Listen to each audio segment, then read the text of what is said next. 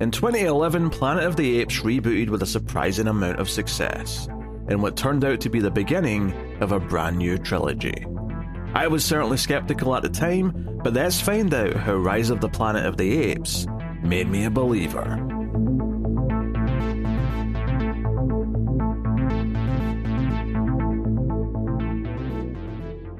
Welcome everyone to the Atomic Cinema Experiment. I am Peter, and joining me, as always, is David. I come in peace. Welcome everyone. This is a science fiction movie podcast. We get together and we talk about a sci-fi movie. It's quite that simple. And because we've got a new Planet of the Apes movie coming out in the middle of 2024, it's time mm-hmm. we start working through the Planet of the Apes movies that we've not done yet on the Ace. Now, me and Tara back in the day went through the five classic films and the Tim Burton remake, which leaves mm. conveniently the modern trilogy. So today we are talking about Rise of the Planet of the Apes. We will start spoiler free as we always do. And just before we do get started, I'll just remind everyone if you're enjoying the episode, please do hit the like button. It helps us out a bunch. And you can get some bonus shows that we do over in patreon.com slash TV if you want to help support everything. I'll tell you more about those shows at the end but we'll get into Rise of the Planet of the Apes first of all. Uh, David, had you seen hmm. any of these before? Um, the original, or yes, this new trilogy, I have seen Rise and I have seen Dawn, but it has been forever for both of them. Okay, interesting. Uh, mm I saw all of these when they came out in the theaters. Um, I have probably told my story about Rise numerous times at this point across various shows, but it, it was mm-hmm. it's worth repeating for for the context of going into this. I haven't heard it. Well, tell me more, Papa Peter. well, I just I remember, you know, earlier in 2011, maybe late 2010, whenever the trailers. Which, by the way, the fact that this movie's now 12, almost 13 years old. We're, we're yeah. recording this. In fact, it will be 13 years old by the time you see this, technically. But uh, we're recording this on New Year's Eve. This is the last day of 2023 for us. Woo! But by the time you get this, it'll be I think February or something like that.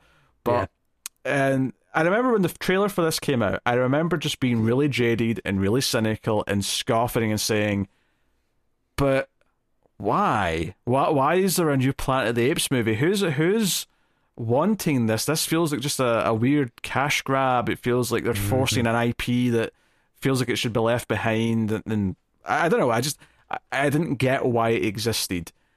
And I think the nicest thing I can possibly say about this movie when I saw it is that I left that theater having been proven by the film why it should exist and right. why it was worth doing. It completely turned me around, and, and this trilogy as a whole, but Rise being the first part of it, is one of the few exceptions where the movie took me and said, No, we're going to earn the fact that this exists by the end, and it's not just a cheap nostalgia sequel. Uh, mm. So you know. Yeah, I think it's it's really strange, especially living in a world that's like post Star Wars prequels. The fact mm. that a mm. film studio had the gall to say, "Yes, we've got this classic IP, and we're going to show you the prequels of how we got there." Like that took some stones. So I really do think that they oh, believed just, in this project early on. I, I, want to jump in right away though. These movies are not prequels to the original film. I want people right. always make this mistake. This is a mm reboot. There is no way, especially by the time you get to the end of war, that it can lead to exactly what's in the original film. There's definitely right. elements that may still happen if they get to that point, and there's there's there's nods and there's callbacks to things and little winks and whatever. But mm th- this like it's, it's definitely not the exact same uh, world that it's building to. There may be I could see this universe having its own version of the original film that's slightly different based on mm-hmm. what's changed on the run up to it. But uh, well, yeah. See, Pete, that's what's going to get you is that Kingdom of the Planet of the Apes is going to be a multiverse story, and we're going to make sure all of it ties uh, in together. Uh, shut up! No, enough multiverse nonsense. Um, and honestly, I'm feeling kind of weird about Kingdom because I don't think there needs to be any more. I like, I mean, maybe it'll prove me wrong once again. Maybe they'll yeah. give me a great movie, but right now I'm like, no, this was a trilogy and it had a perfect ending, and there's this this just feels tacked on. It's like none of the people that were, that were involved in these movies, mm. you know, in prominent positions and creative roles are involved in the new one. So I can't help but feel that um we're just being set up to be disappointed with this new one, but more on that when it comes out. yeah. We'll so, get there. I mean, I think that it sounds like the same sort of situation that you opened it up with. Of it seems like they're just trying to ride this out, get a little quick extra cash based off of something people remember. But who knows? Maybe there's a story behind it. It, it may be worth doing. Who knows? But mm-hmm. uh, right now, we're going to focus on Rise and yes. and talk about this one in depth. Um, so yeah, did you like it? I mean, yeah, it's it's it's weird because I remember this one probably more than I remember War, despite seeing or not War, uh, Dawn more, despite seeing Dawn more recently. But it is different than I remember it. I guess is the best way to say it. It's it's good. It's got a solid story to it, but I don't know. I I feel like I remembered it being a lot more focused on what ended up being the second half of this movie than it actually really was. I, I think I kind of condensed the first half of this movie down to maybe like 30 minutes in my mind, and then the rest of it stretched the rest. So as I was watching it, I kept on waiting for the moment where it tipped over to what I remembered, and I was like, come on, I want to see that. That's the cool part. Um, but overall, I mean, it did a great job setting up all of the characters. I think there was only one performance that I'm really going to give, maybe two, that I'm going to give any flack to when we get to them. But overall, was a solid story being told. And visual effects wise, because that is kind of the centerpiece of this movie, I think it's good. But there are a few parts in it when it does kind of show its age nowadays. They definitely got better with time, but it still stands up very well. Yeah, the visual effects when this came out felt like next level. It felt like mm-hmm. they were doing things, and no one expected it from a Planet of the Apes movie. Everyone kind of expected, oh, this is a you know a cheap reboot that Fox right. are doing. This is not going to be, but it ended up being this. Oh no, this is actually the next generation of performance in terms of capture and motion capture and things like you know. Andy Serkis is playing Caesar, the main ape in the movie, mm-hmm. and yeah, like he is ultimately the protagonist of this film, and there's moments where you could you're you're watching a performance based on the eyes moving, and it's all done in a way where no, there's an actor really performing this, and that is being captured and translated to an ape, and mm. it is very good. I, I will agree that now that we're over a decade later, I can see a, a little bit of the cracks and yeah. moments here or there, and I can sort of see things looking a little bit flat compared to what they, they should feel. Um, although this is something that definitely gets even better with the uh, the next two as well. But mm. this was a monumental leap, and it really it it it, it stood tall above anything else being done in visual effects in 2011. Oh, yeah. And mm it still holds up well, and is still better than most movies have today. I watch any Marvel movie from the last year and tell me that the effects are even half as good as this movie, because I guarantee you they're not. Yeah, I saw a meme actually just yesterday of someone posting basically, why does every Marvel movie look like this? And then it's just a screenshot from Spy Kids 3. And I'm like, yeah, that's how it feels. yeah. Uh, also, just one thing to get out of the way, right? Mm-hmm. These creatures are apes. They're not monkeys. However, yes. Occasionally, one may jokingly refer to them as a monkey. And I'm saying that because there's always one person who, if you even say the word monkey when talking about any of these movies, they'll go into the comments and be like, monkey, apes, you know, chimpanzees aren't monkeys, they're apes. We know, okay? We absolutely 100% know that. Pete, you're not supposed to say that until they've already posted the comment so we can get the engagement. Come on now. Yeah, I just, it's without fail, if you even, because people jokingly do it all the time, knowing oh, full yeah. well there's a difference, and someone always has to still correct them. So I'm just I'm getting that out the way right now. Okay, I'm going to specifically call them everything except apes. I'm going to so, be like, so the bonobos were jumping out of the cages. I was going to go more silly and just say, so the fish in this film, oh, just full opposite animals. So the bald eagle riding on a horse. so anyway, um, yeah, the performance and the motion capture, the visual effects is is excellent, and it really is kind of in a lot of ways the centerpiece of the film. Mm-hmm. But I think that performance of Caesar and the fact that it does become his story, like yeah, it starts off with James Franco and his character who's the scientist making the new fancy things, mm-hmm. but and it kind of has to start that way just to get the, the story going. but it does very much become no. This was Caesar's movie. This is his story. He is the protagonist. Right. He's the one who has the arc. He's the one that's changed by the end. So on, so on.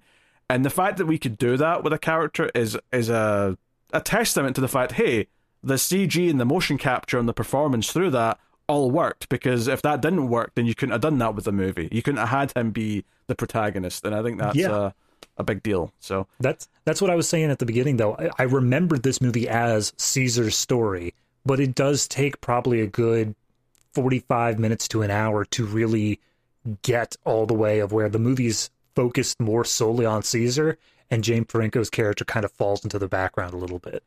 Yeah, it was funny actually, as you're saying that is, I have seen this you know, enough times since then. This is not like a long time since I watched this. In fact, me and Tara at one point were going to do an episode on this, mm-hmm. and I watched the movie for that episode, and then it fell through, and we ended up doing something else. So I saw this maybe a couple of years ago. I saw it when I talked to Connor about it a few years before that. So mm-hmm. I, have seen it probably four times, maybe five times now uh, with this okay. viewing. Uh, one of the things that sticks out to me watching it all these times is that I actually do think the movie could do with being a bit longer. It's an hour and 45, right? Including mm. credits. And as I'm watching it now, I kind of notice how quickly paced some of the stuff is and how quickly decisions are being made.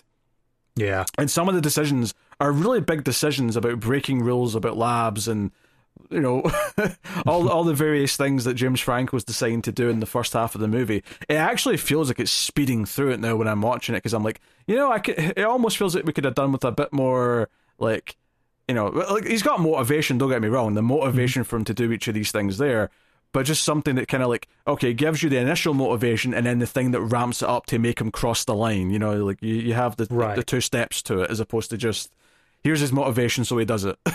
right. Yeah, but I think that just doubles down more on how it isn't his story. Like all of yes, the things that we get fair. the time based off of is what Caesar is choosing to do. We spend a lot of time seeing that monkey brain process through and figure out, okay, here's what's going to happen.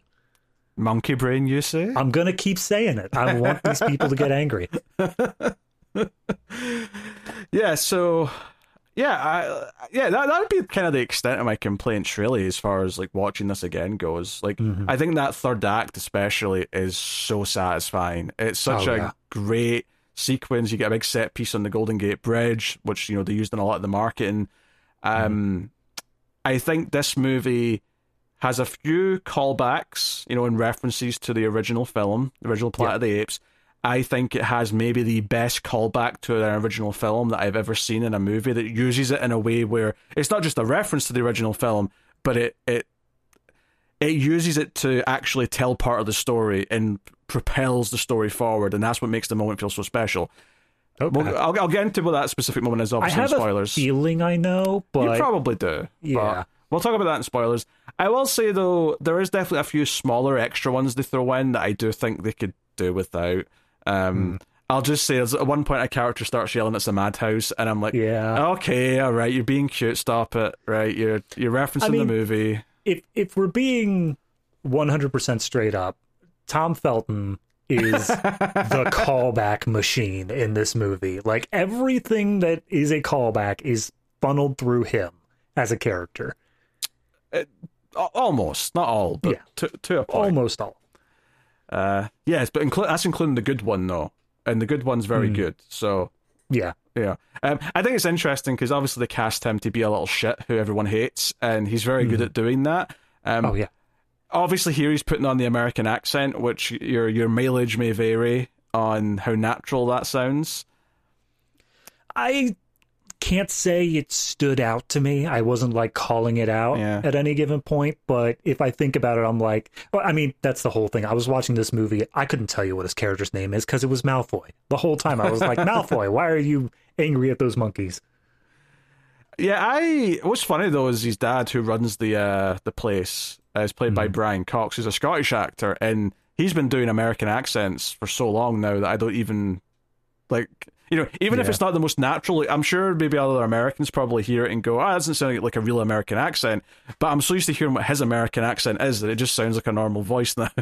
I mean, I couldn't have told you he was Scottish, so you got me on that one. Oh yeah, he's he hides it well. He's yeah. you know. The, I've seen him speak speaking different accents way more than I've ever seen him speaking a Scottish accent. Yeah, that's uh, fair. He's he's been in stuff since he was in the original Hannibal movie, Manhunter, in the eighties. Oh, okay. That he played Hannibal in that movie. All right. Yeah, fair so, enough. Uh, of course, all the, the young people will know him from Succession because he was in that recently. Mm, I still need to watch that. I haven't seen it myself, but on to do. People seem to like it. Mm-hmm. People seem to like it. So, yeah. Uh, but yeah, we'll get into all those details uh, of the references and stuff and how it maybe links up with the, the classic movies Mm. and spoilers. Uh, as far as, you know, looking down everything else, you know, the cast, we've mentioned a few of the main names here. Andy Serkis playing Caesar with motion capture. Uh, obviously, we've got James Franco as the as the scientist, Will. Yeah, I mean, he's essentially, if you don't count Andy Serkis, the lead of the movie. And I gotta say, I don't think I see him as anything but James Franco. Like, he's not a character in this. He's just James Franco the whole time. Well, I mean, to be fair, Caesar's back in the next one, and James Franco is not. Yeah, so true. clearly, there was a genuine feeling of, yeah, this is not his movie. Yeah. I mean- But like I just as a there's so many things that he does and you you made the point of he makes these big choices throughout the movie and Mm. it doesn't feel like he's got the character developed enough not just in writing but like how he's performing it for me to feel justified in these actions. Like he's just feels like James Franco showed up to set and did these things. It doesn't feel like the character of Will Rodman did these things. I think that's fair. I, I think that's less a critique of this movie though, and just a critique of James Franco in general. Because I feel Yeah. like I feel like that's him in anything I've seen him in. I don't know Yeah, if I ever. fair. I don't know if I ever see him. Maybe the Deuce is the one example I can think of where it feels like he is just that character to me in that show. Mm-hmm. But for the most part, you know, he shows up and he's like, "I have nothing left except Spider Man." Right, exactly. I, just see, I just see Franco. Yeah, He's got two modes for me, and that's Harry Osborn, where he's just kind of like keeping it bland throughout, and then he has whatever he does in Seth Rogen movies, which is Hmm. I'm guessing just James Franco. Yeah. Okay. More standout though is his father in the movie, played by John Yes. Lithgow. Uh, he is very good. He's always very good, to be fair. Yeah. Uh, and this is a, a different role for him because obviously we're so used to him doing the comedy. We're so used to him doing his third rock from the sun or, or similar style of characters. This, if you go back to the eighties, he did a lot of villains. This is very different though. This is an old man who's suffering from from Alzheimer's or, or something similar, Yeah. and uh, you know, it's, it's, it's more of a heartbreaking kind of role. Like, you know, not very funny. Not meant to be funny though. To be fair. No. Yeah, no, he's he's definitely I mean, he is more of a fun character, all things considered, but he is playing a very serious part, and I'd say that uh, one of his last scenes in this movie is kind of just like heartbreaking in its own right, and that's all sold through Lithgow's expressions and acting there. Yeah. Uh, we also have Freida Pinto, who's kind of the love interest for Will in the movie. Uh, She she feels like she's an important character, but when you actually think about how much influence she has in anything in the film, it's actually not that much. It's Yeah, she's the moral sounding board of the movie. Anytime that James Franco does something that's a little bit morally questionable, she's the one who's like, "But James Franco, should you be doing that?" so yeah, that, that that's the main players I'd say that's worth worth mentioning. Obviously, we have the various apes. We'll talk about them more in depth later. But other than Caesar, we have Maurice the orangutan. We have the gorilla, who I think was named Oh, it was written on his cage. uh, Rusk Um, or something like that. It was something like that. Here, I'll look it up real You quick. up. Uh, you have another chimpanzee named Rocket, and then of course Koba, another chimpanzee who is very easy to spot because he's got a big scar on his face and he's got like Yeah, a he's he's been eye. around the lab testing circuit for like decades or something. Oh, he's had a rough uh, time of it. Yeah, Yeah, the gorilla was named Buck. Buck. That was. I knew it was a. I knew it was something with a U. I, I knew Yeah. that was the only syllable. But hey, Yep. so yeah. All right. Well, are we ready for spoilers? Is there anything else you want to? Uh... Um, I guess before we get into spoilers, though, just want to question: How much are we also spoiling the original Planet of the Apes? Because that is something we need to bring up. I mean, okay, right. I'll just say, right. Mhm. N- I don't think we have to spoil much of the original Planet of the Apes, but I will say that the ending of the original Planet of the Apes is Yeah. probably going to come up uh, as we talk about this Uh, so if you've not mm. seen the original and somehow don't know what the ending to that movie is, then go watch the original Planet of the Apes and watch Rise of the Planet of the Apes and come back. Mm. yes. All right. Cool. Good to know. Um, yes. Uh, and also, I have homework at the end for anybody who would like to stick around for that. Oh yes, yes. David goes back and watches a, a sci-fi movie that me and Tara did before his time. Often stuff that he's not seen before, so he's he's getting caught up in the uh, the wider sci-fi world. So yep, uh, we'll do that at the end. So spoilers from this point on for Rise of the Planet of the Apes. So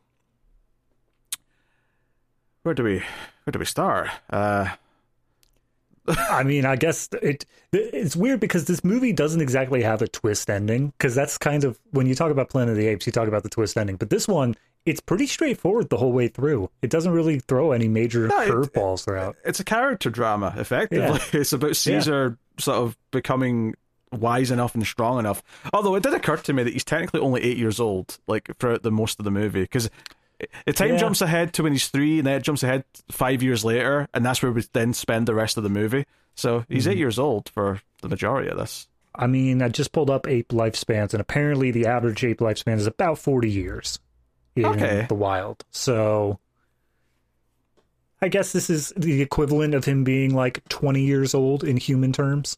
That said, though, he is especially if he's smarter, he's probably yes. going to be eaten better than like a wild ape would be eaten. So yeah, um, yeah you know, he's he's probably going to live a bit longer than that. I would I would. Well, suspect. I think ape ape lifespans go down when they're in captivity. Eh, not by much. It's only down to like thirty five. So fair enough. Uh, but he's not in captivity by the end. True, but he was raised in captivity. So there's the question of when does it transition over? like he's a special eh, boy, okay? He's yeah. a special boy with special DNA. I'm sure he'll be nice and healthy for some time for at least two more movies. so, yeah, I mean, I've.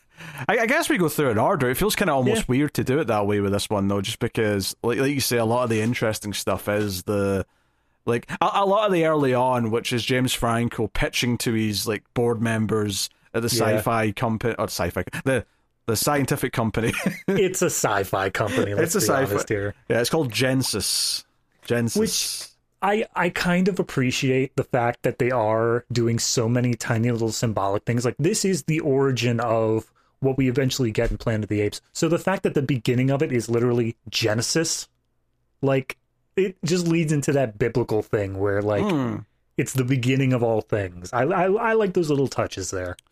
Yeah, there is actually a reference here. So Caesar's mother, uh, mm-hmm. they call her Bright Eyes, which is a, a reference to the original Planet of the Apes. Uh, yep because uh, they call one of the humans, or actually, it's uh, Charlton Heston's character is referred to as Bright Eyes by one of the mm-hmm. apes. Uh, so a little reference there, but yeah. So obviously this is all a big disaster. He's like, "Hey, we've, we've, we've had success. This ape's pretty smart," but she acts out and ends up causing a scene whilst this meeting's going on, where he's trying to get funding and try to get approval for human trials. And then mm-hmm. the ape crashes through the window, and everyone's scared to shit. And he's like, "Well, yeah, I'm pretty sure they're not going to fund or approve anything now." Yeah. So I mean, not the most disastrous pitch I've ever seen. I've seen some Elon Musk pitches, so could have been worse. Yeah, it could have been much worse. So I will say there is definitely a few things where the characters make dumb choices, or there's just like so they didn't realize that Caesar's mother was pregnant at any point mm-hmm. whilst they had her in the lab, and that feels a little far fetched to me. That at no yeah. point they, they they realized that either she was pregnant because they were doing like blood work and things like that. Visibly, I assume you can still tell when an ape's pregnant. The stomach well, probably still gets bigger, right? They they had the one throwaway line from the animal handler named Franklin. Uh, Franklin throws out, "Apes carry small. We must not have noticed." And I'm like, "All right, buddy, fair yeah, enough." But you're also taking blood and DNA and doing tests yeah. and all sorts. It feels a bit weird. Also, you wouldn't notice. Also, I feel like they're kept in pretty like sterile looking cages as well in this lab. I feel like having a baby, all of a sudden you're going to notice, huh, that's weird. There's like a ton of blood here.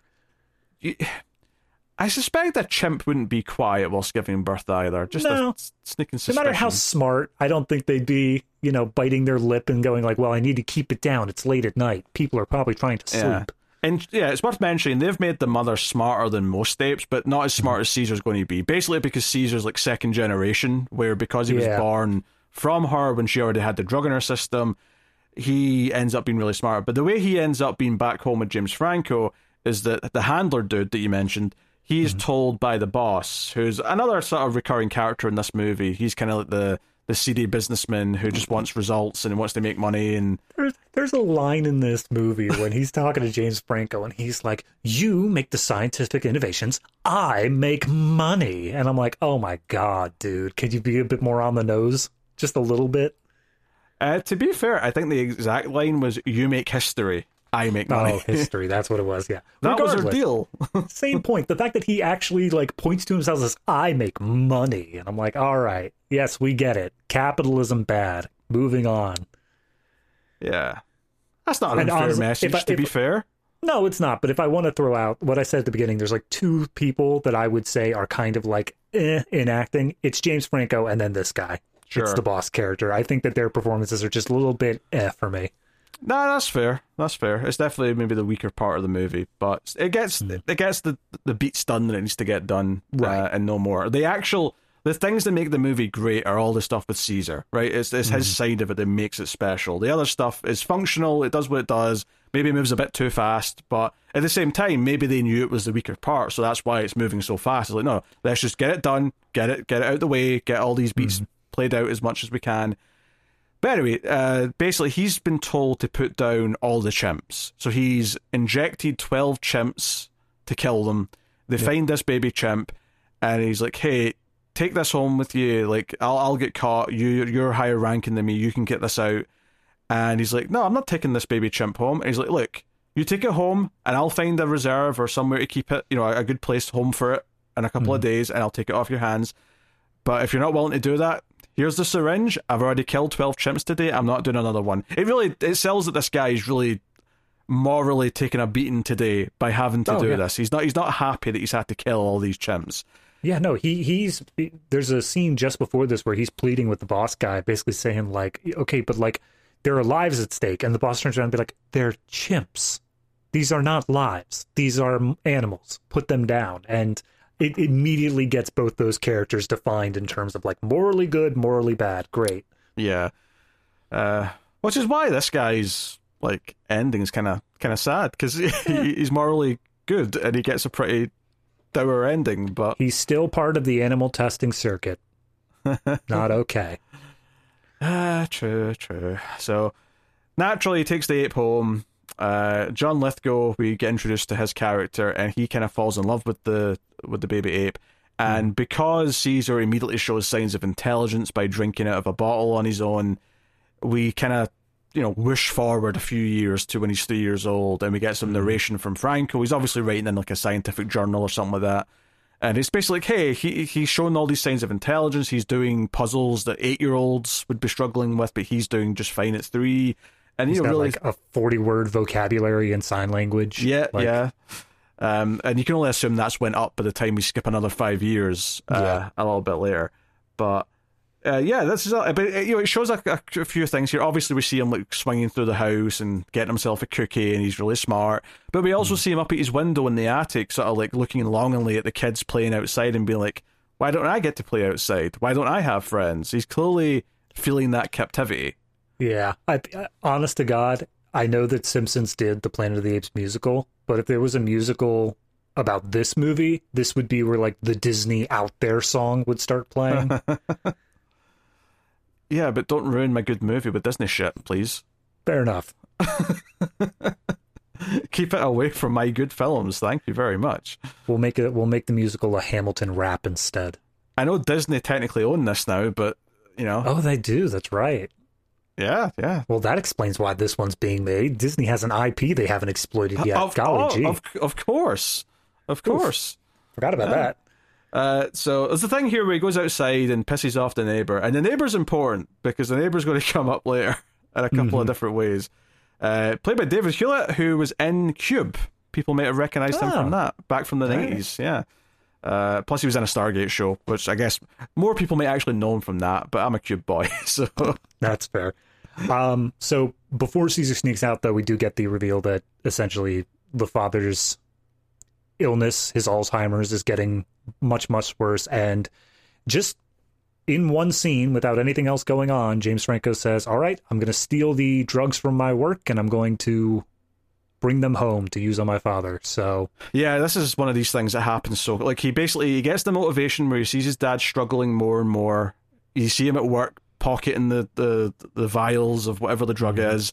And then you see him give it to his dad, and then he wakes up the next morning and his dad's playing in the piano like he's never missed a beat. Like he's just, yep. you know, and they set that up actually because when he comes home the first time, he's trying to play piano and he's struggling.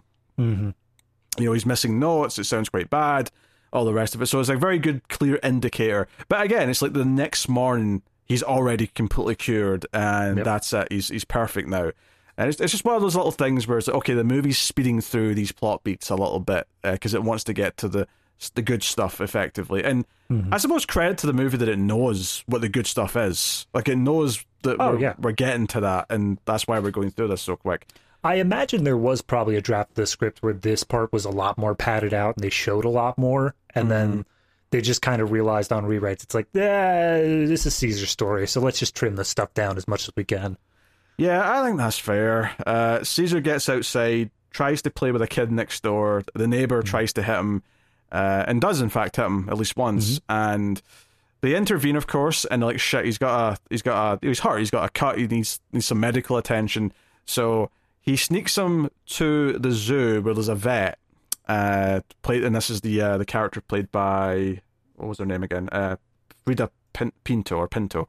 Um, yes. She plays Caroline, and she's this vet. Uh, there's a good little moment here though when they're going in, and like all the apes are that are in the, the, the cage or in the enclosement, uh, all just stop doing what they're doing and just stare at the, the, the, the pram that he's moving through the zoo, yeah. and they're all just watching very intently because they can tell there's an ape in it.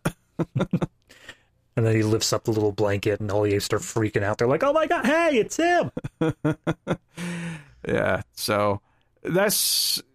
I mean, it starts off this relationship between these two characters. Uh, Caesar. I mean, I don't know sign language, and they didn't subtitle this part, so I don't know if he was actually saying the things that James Franco was saying he was saying. Yeah, I'd assume he was. I don't see any reason Franco would be lying about that. well, he wants to get laid. I think that's the, well, yeah, obviously. It's the main reason why he wants to do that. Yeah. Uh, but we see her investigate. Okay, this is where Caesar's staying. He's very smart. This is very impressive. You're, you're doing good for him, but he kind of needs open spaces, and mm. that leads us to going to the big woods across the bridge, um, where they take Caesar. They let him climb, and they set up a few things here. They set up the the whole hand thing that, that the the chimps have which yep. shows like they're he's asking for permission, so he puts his hand out, and like whoever the dominant, in this case his father, played by Franco, has to mm. sort of like touch his hand in a way that says, "Okay, I give you permission to go do what you're doing." Yeah, I will say I I remembered this from the uh, first time I watched it, but I do watching it back now see that this is one of those obvious like this is going to come back, guys. Pay attention to this moment. It's a big character thing. Oh, there's a problem with that. No, it isn't, but it's like very much written on the wall. It's very much a big point. Like the whole movie just like they're running out into the woods, but the whole movie stops for a moment just to have this moment. And it's like, hey, this is a thing that apes do, and we need to pay special attention to this because it's going to come back. I am completely okay with this. I think your tone's a little too cynical on this point. I, I I'm fine with it in the general sense, but it just feels like every, it doesn't feel like it's completely natural in the scene. It felt like everything grinded to a halt for a second just so they could have this, so it come come back up later.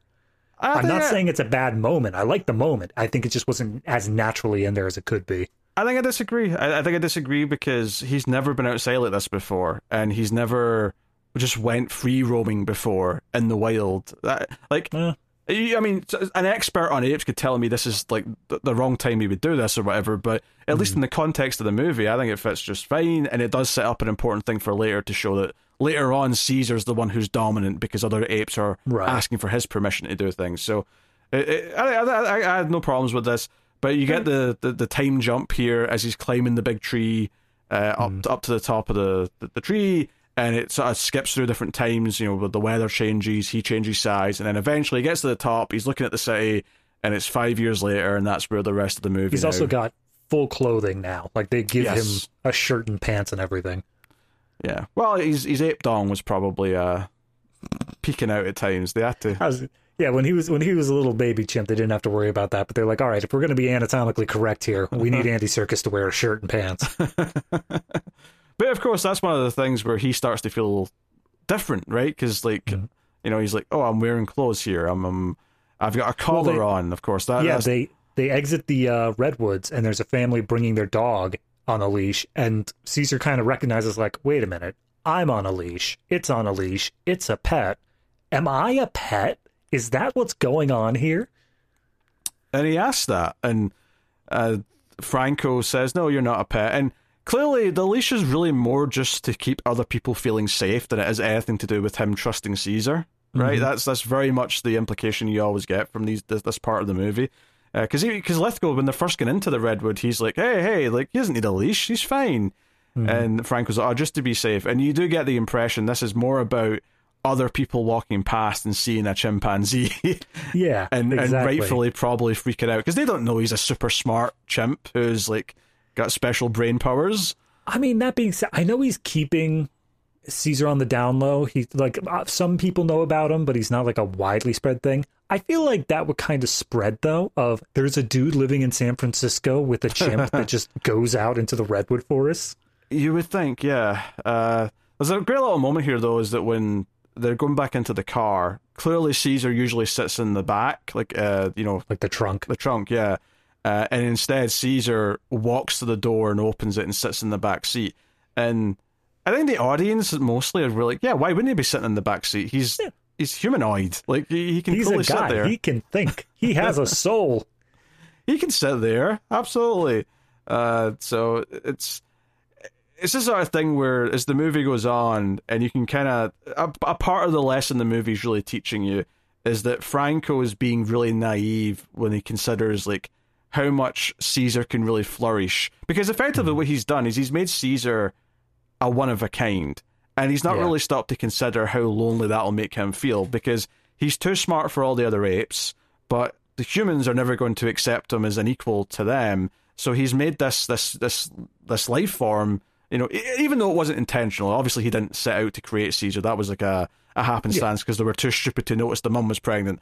But he exists, and I think part of the arc of the movie, because uh, because Franco does have an arc, and the arc he has by the end is coming to accept that no, Caesar's an ape. He does belong out in the wild with, with other apes, with his his own kind. Yeah. Um, yeah. I mean, I also I also think a big thing in this movie for what little character development he gets is Franco's selfishness in general, where mm, yeah. obviously he's a scientist, he really wants his drugs to succeed. When it doesn't get the funding, he doesn't just drop it. Like he's like, no, this is what I'm going to do. I am going to cure Alzheimer's. That is my goal.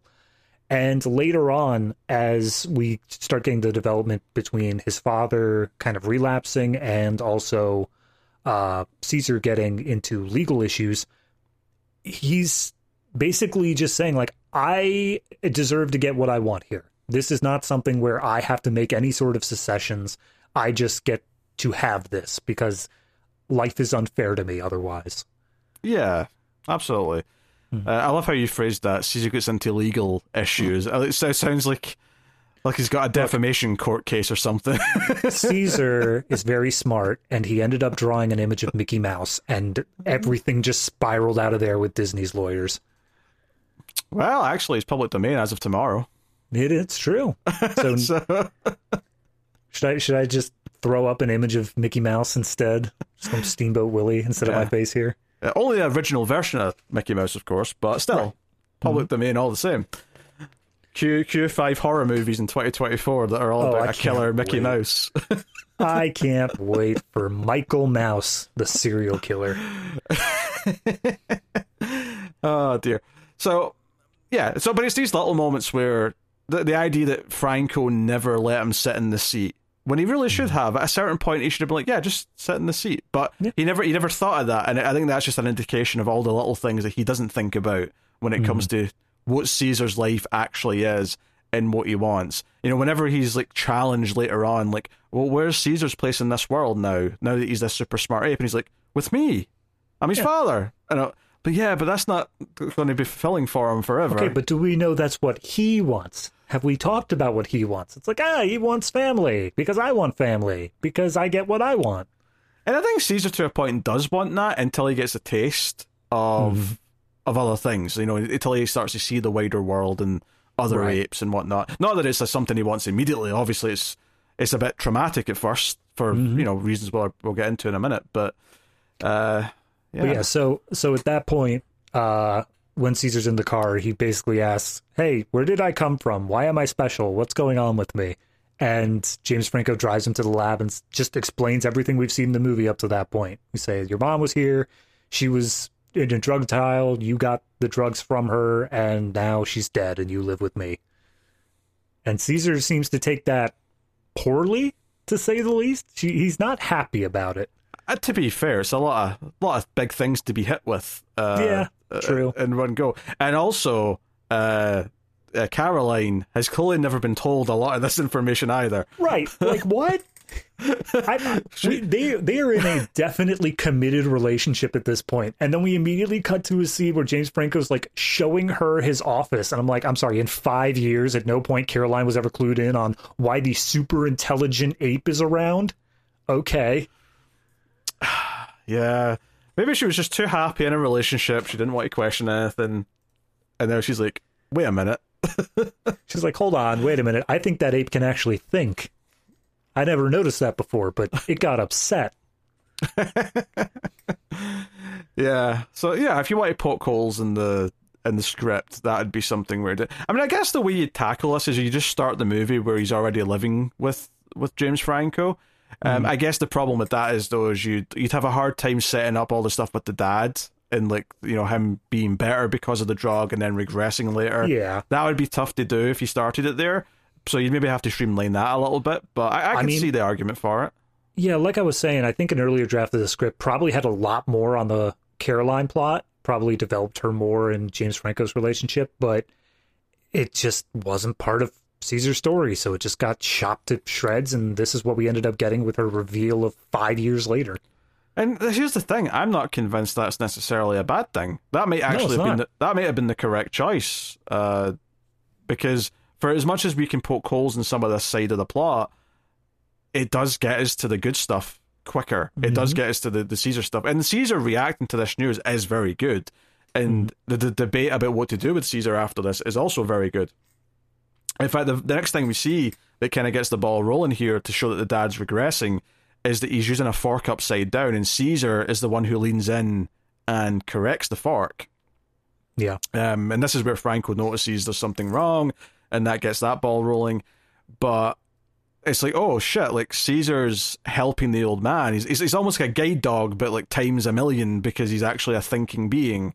Yeah, it's it's that that's the moment where we have obviously, you know, the father has a mental issue. He is uh, falling back into Alzheimer's, but it's the moment where we have an ape that is definitively smarter than a human that we've come to know. Yes. And we see that transition of power there where it's the ape is instructing the human on how to do something. So, very interesting. Yeah. And this leads to the thing that gets Caesar put in captivity, which is mm-hmm. the dad, John Lithgow, goes outside to go into a car, and the neighbor's car doors open, presumably because he was about to come out or something, and he had mm. to run in and get something. And Lithgow gets in and starts just driving the car into the car in front of him. And the yeah. neighbor comes out and starts yelling and starts really getting forceful and poking at him. He's not he's not hitting them or anything like that, but he's being, you know, very a dick. And there's a good chance he probably doesn't know that Lithgow's character has a mental health I mean, problem. Uh, so the the neighbor who attacked him at the beginning, who attacked uh, Caesar, Caesar, is this not the same neighbor? I it felt is, like it yeah. was. It is. So I feel like the way that he reacted during that scene is he knew about Caesar. He knew there was a monkey next door, and he like hated it, but ultimately put up with it. I have a feeling he knows that the father had some sort of mental issue, but again, it has been five years, so maybe it's just been a thing where he it's well, never been that bad. I, I, mean, keep in mind the father was kept inside, and like a like a, a nurse came by to look after him, and yeah. for the last five years he's been fine because of the drug. It's, you know, I mean, if you want to look at it in a positive light, he did give his dad five years of being healthy again before it uh-huh. regressed. So I mean, that's that's pretty good. That's five but, extra years. But again, that just reinforces the plot of James Franco's character being so selfish that he just yeah. can't give it up despite what he had. So that, that that's, that's around this part of the movie where he starts like confessing what he's done to his boss, and the boss mm. sees dollar signs because not only did it make him healthier, it made him smarter, and he's like, "Oh, the rich will yeah. pay for that, baby." I, I that scene pissed me off just because like he he fully comes up and he's like, "It fixed my dad's stuff. He managed to get better. We reversed Alzheimer's. It totally worked." And the boss is like, "So what? Like, I don't care. I'm not going to be able to feel this drug. It's not an important thing. He's like, also, it made this monkey smarter. And he's like, I'm sorry, smarter, smarter? Like, smarter than he was before? Because reversing Alzheimer, that's not cool. You know what's cool? Being smarter. And so then immediately he just gives this blanket approval of, like, I'll get you whatever you need, but we're going to start testing on more monkeys immediately. You Really try to piss people off with the monkey thing, aren't you? Yeah, no, absolutely. Yeah. Uh, so that this leads to Caesar getting defensive and wanting to protect John Lithgow's character because he sees the neighbor being aggressive and yelling. So he comes outside and starts beating the shit out of him. Uh, runs after him. We actually get a great little bit here where Caesar ends up in the trees chasing him mm-hmm. down the mm-hmm. street, and the leaves are just coming down. And eventually he gets to him and he bites his finger and this is a big character moment. Not only is it a big plot point because this obviously leads to him going into captivity because now the state are like, hey, wait a minute, you can't just have a chimp attacking people. Uh, yeah. n- n- none of that now. But for, for Caesar as a character, and this is where the movie gets really, really good, is that the horror on the people's faces when he sees what people, how people are looking at him after what he's just done, and mm. he's hugging John Lithgow's character. It's a big character moment for him. He he doesn't like that people are scared of him. Um, it, it's a prominent character, you know, signpost in the movie that yeah. you know is starting or development of like him realizing how he wants to treat others, both other apes and people. Here specifically people, but soon apes as well.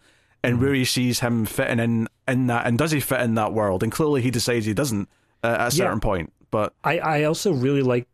Obviously, I think a lot of the feelings he gets from this is based off of the reactions from the people around. But I also think it is kind of a self reflection as well, where he got so pissed off that he bit off this guy's finger.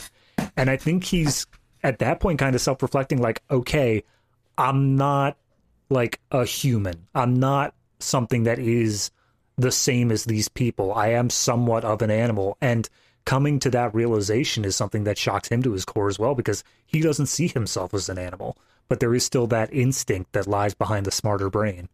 Yeah, it, or at least he's realizing that he's something different at yeah. the very least, and that uh, many of them, like obviously, the family he's been a part of all treat him very kindly, and he loves them, but the wider people aren't going to just instantly treat him properly the way that he would want to be treated. So. Oh, yeah. yeah, this leads us to the uh, the the the what was those the correct name the, for this? It's a primate sanctuary. Primate sanctuary. Okay, that's what we're going to yes. call it. The sanctuary. I don't know if I see a lot of sanctuary going on uh, in this place, it was, but it's what was written on the sign outside. That's the only reason I call it that. Yeah, it, very scummy though. They, they, sort of like you know they have him bring in, and Brian Cox pretends to be nice by letting Franco take the leash off of him to bring him in sort of more peacefully and they're like, mm-hmm. hey, we've got this big playpen area with a big fake tree and like some rocks and stuff, and there's room to like swing around, and it's like it's very nice, very nice. But as yeah. soon as the characters leave, as soon as Franco and uh, Caroline leave, it's like, all right, put him in his cage, and they take him to this shitty little cage, and yeah. Tom Felton's like, haha, you dumb ape, you're staying in here. Uh, and this begins his time in captivity in his prison yep. cell. Caesar does hard time, damn it. I mean, you're right. He does. that it is honestly set up to be less of a oh, you know, he's taken to the pound sort of idea, and more of a no. This is his sentence. He was yeah. tried by the criminal court, and this is what we are doing. To the point where there's a whole sequence where James Franco goes down to the court to try to get an appeal set up, and it's played like an actual court scene. Like he's talking to the clerk, saying like, "Well, if I can't get an appeal this week, then I'm not leaving, lady. This is important to me. Damn it." Yeah, and she's like, "You're lucky they didn't put him down, right? Mm-hmm. Just just be thankful you're actually getting a date." Uh, so, and you know, he, they come back and visit him at one point, and Caesar gets really upset because they're not taking him home. And then Yeah. when he finally does come and like, actually bribes Brian Cox to just let him take him, Caesar doesn't want to go by that point, which is why now we're mainly going to focus on the Caesar stuff here because this is the really good meat of the movie. This is where Yeah. you know it's all just great stuff, which is So, yeah, the the last thing I did want to bring up though, in terms of like the Franco plot, because this is kind of where it leaves it as well, is because his father is falling back again. He makes the jump that the issue is that he needs a stronger virus in order to deliver the drugs more aggressively. So he ditches his ALZ 112 and produces ALZ 113, which is what's getting all this funding and more chimps brought in for testing. And Genesis essentially is now just starting up the testing again, now with, as we said before, uh, Koba being the primary testing patient here. yes, and the boss man does not make a friend with Koba uh, during their time together in the lab. But the Caesar stuff, uh, this is where the movie really sings, though. Like, I, you know, I enjoy the stuff up until this point well enough. You know, it's got some maybe some holes if you want to start picking apart the character decisions. But like here is where, like, you see Koba interacting with the other apes, and you know this idea, like uh, the like Felton's this bully, even Billy's the other guy that works there. They may even be brothers. I think they're both meant to be the sons of Brian Cox's character. Uh, I'm not sure. Do you know the other guy's name? Oh, not off the top of my head, no.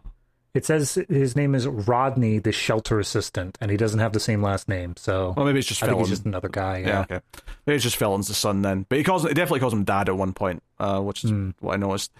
So he uh, Caesar throws something at him at one point and he gets really pissy and the other guy's like, Hey, what about his clothes? The other apes might not like that. They might see him as an outsider and Felton's like, Good. Yeah. And yeah. Also, uh, call back to the original Planet of the Apes is that the primary use of I don't want to say torture, but it is torture is like a fire hose sort of aspect where they spray them inside the cages over and over again. Yeah, I guess that's a callback. Uh, That, that, feels like something that's actually j- maybe just a real thing to me. Yeah, Sounds real. Probably. I don't know. but but but it was it's a thing that's processed in both of them. So Yes. No, that's fair. That's fair. Uh, but know, we see them. You see Caesar like be picked on, right? Rocket the other chimp, uh, gives him a lot of shit for wearing clothes, rips his top off. Um, Eventually, the the handlers step in and tranquilize them both, and that what what's what ends the fight. But Caesar's not having a good time.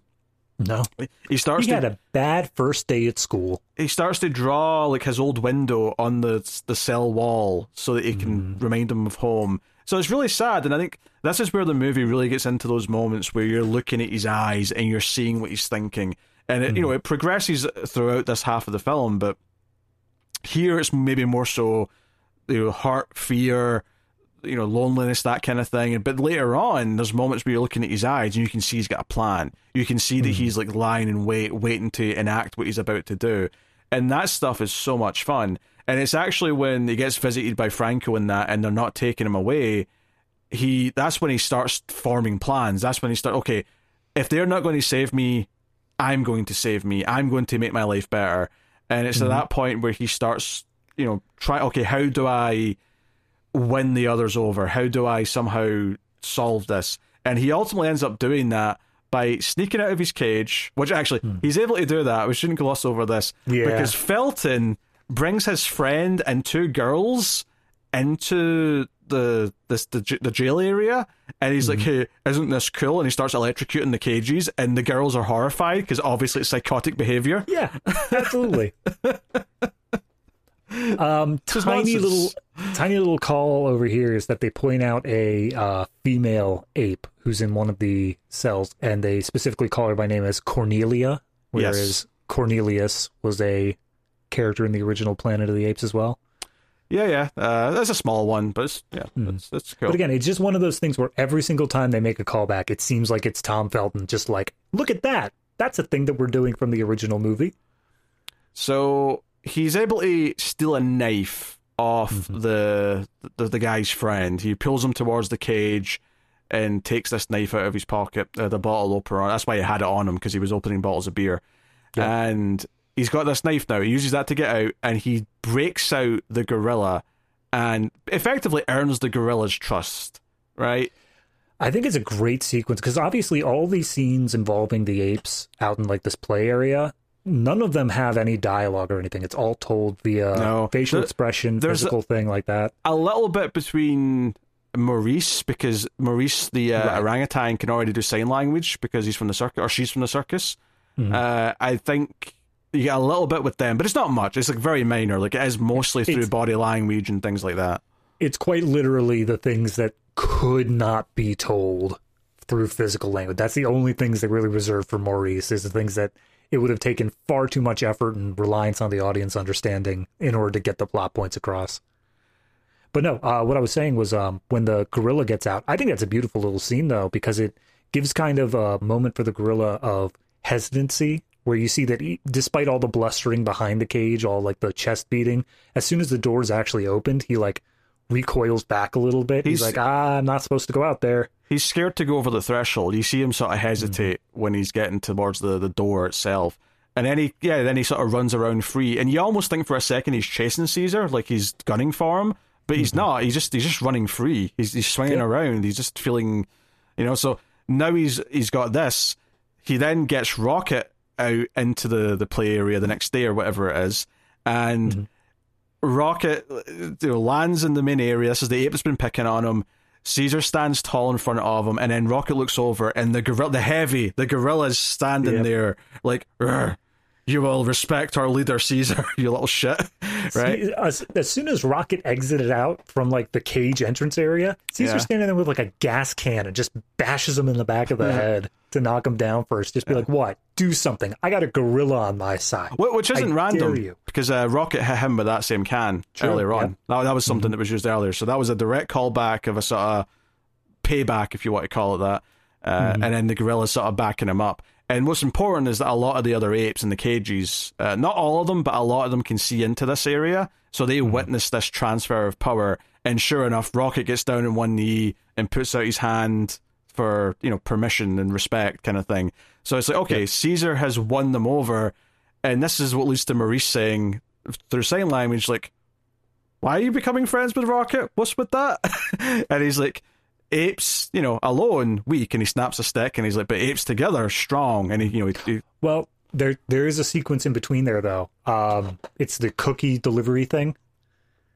When oh, is that he, before this scene? Okay, yeah, because that's what he says. Why do you give a cookie to Rocket? What was that all about? So he manages to get his hands on like a bag of cookies that the guards leave around, and he specifically gets Rocket out of his cell, baits him with a cookie, and says, "Hey, you get a cookie." And he hands him the bag and says, now deliver these cookies to all the other apes. And it's kind of just trying to build up this thing of like, guys, we're in this together. It's we're all yeah, friends here. It's community. It's the idea that we look out right. for each other. Um, as a leader, he's going to help provide for all of them, that kind of thing. Mm-hmm. You know, he's building all that stuff up. Uh, yep. So, but anyway, he says to Maurice, "No, apes together strong. This, this is you know, we build up a community." And then Maurice just kind of goes, "Ah, apes are idiots, though." Yeah, just kinda... he looks down and sees a couple of them just like smacking each other, and he's just like, "Oh yeah, good luck with that, buddy." so Caesar, of course, gets the idea to make them smart like him, and that leads mm-hmm. to him breaking out properly that night to go back mm-hmm. to the mm-hmm. house. Uh, even as like a really interesting little creepy moment where he's sort of standing over the bed with uh, Franco yeah. and Caroline sort of lying in it. Uh, but mm-hmm. he goes to the fridge, gets out the the the drug, and brings it back, and we get this uh, big moment where he rolls the canisters down the the aisle of the jail cell, mm-hmm. and all of the apes breathe it in take a nice big whiff of this, uh, you know, brain juice. And they do a great little thing here because it was pointed out at the start of the movie that the smart apes have green in their eyes. Yeah. So after he's done this, when they're coming out into the play area one by one, he's actually standing and checking all of their eyes to see that it's worked. So mm-hmm. another fun yeah. little bit just to sort of set it up and really give this idea. And the payoff to all this uh, that I really like is Brian Cox is leaving for the day and he's leaving his kid in charge, and yeah. he's he's walking out and he just happens to glance over to the play area. And the apes are clearly having a meeting. Like Caesar's on like a rock, and he's slowly talking to them all, and they're mm-hmm. all just sort of standing quietly.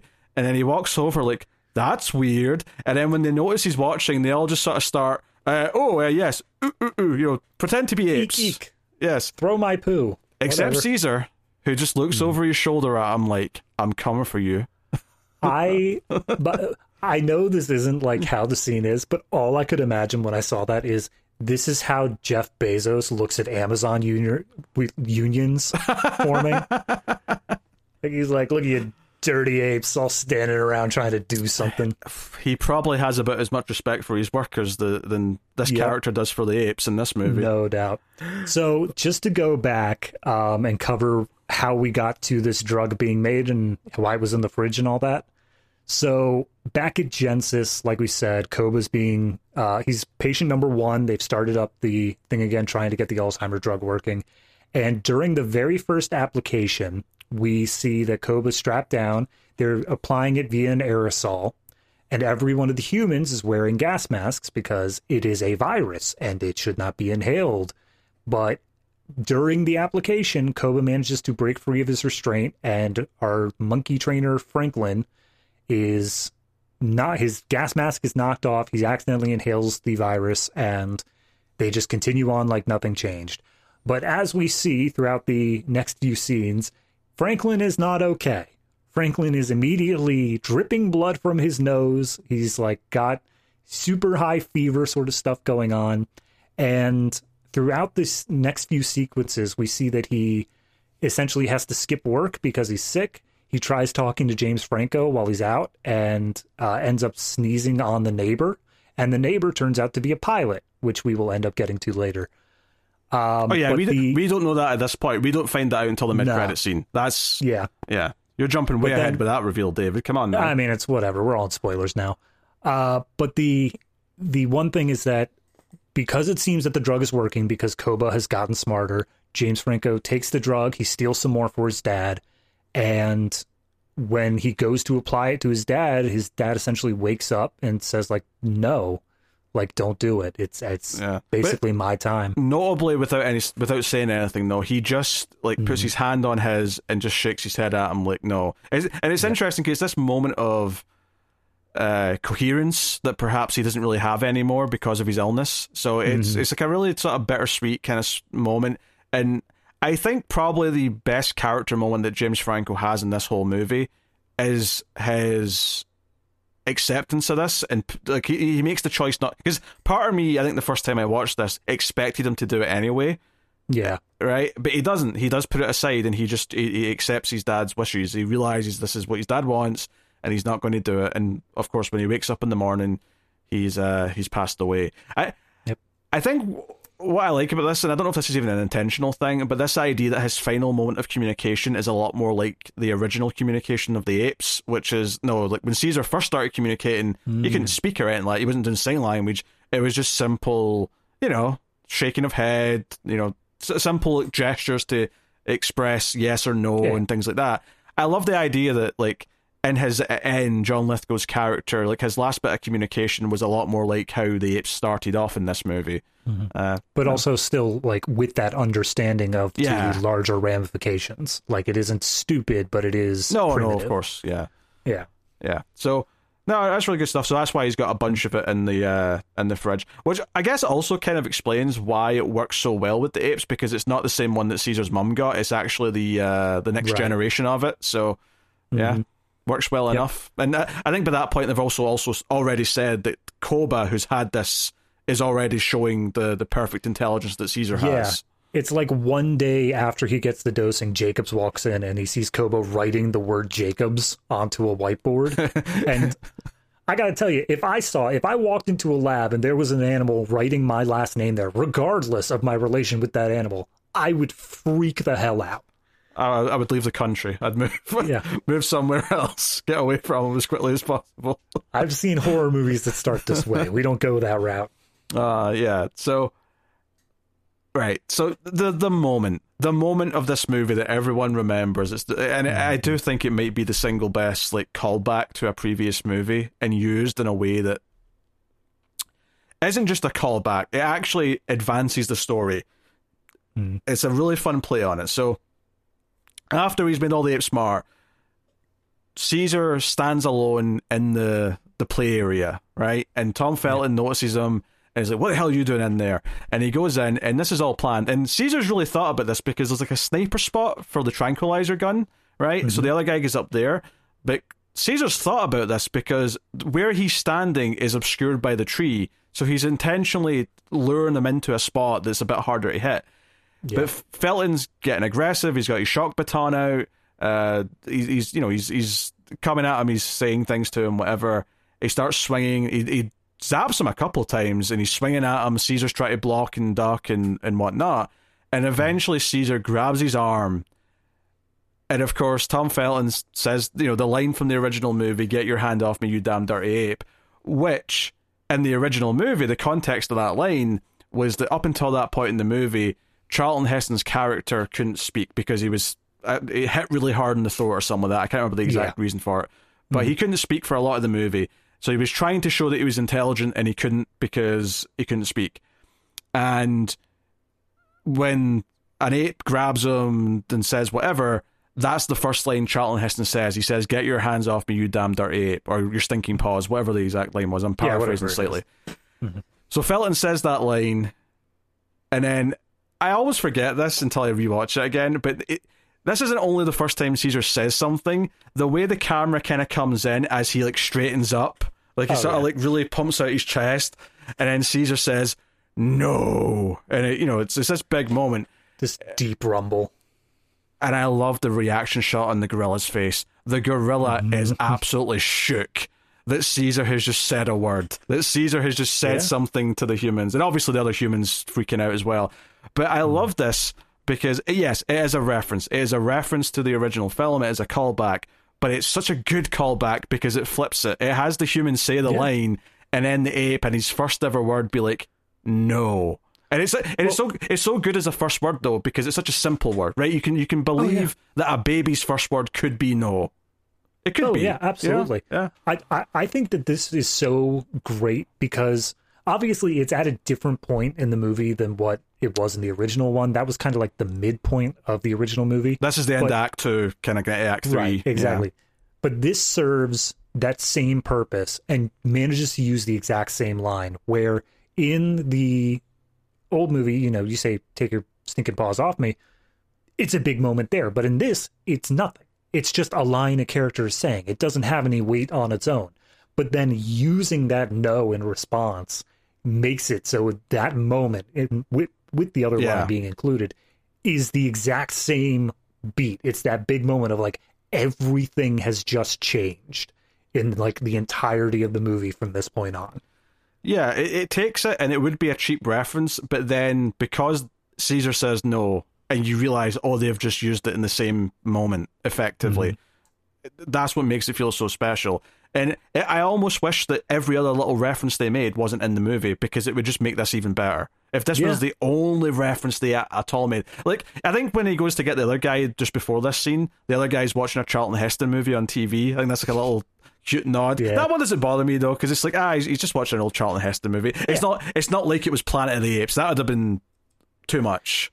Oh yeah, no. If he's if, if they're riding horseback down that beach, and then it's like, okay, well, hold on now. Yeah, actually, there's another little one that I always forget about. Is this is much much earlier in the movie? I think it's right before the neighbor bit. Caesar's mm-hmm. playing with like a Statue of Liberty toy, and I thought, all right, very good. Oh, is he? Okay, yeah. I didn't even notice that.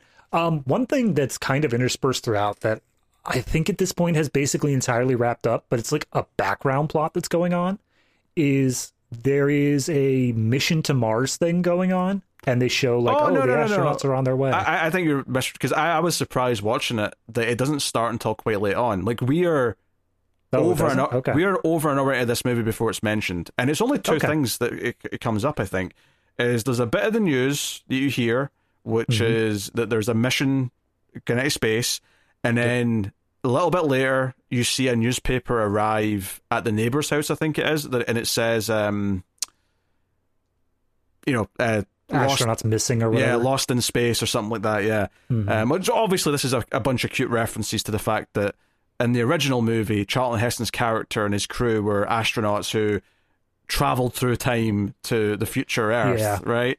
Um, so that, this is I an actually, implication that someday they might go back and do a movie where these astronauts right. land and you know effectively that's remake what, the original movie at that point.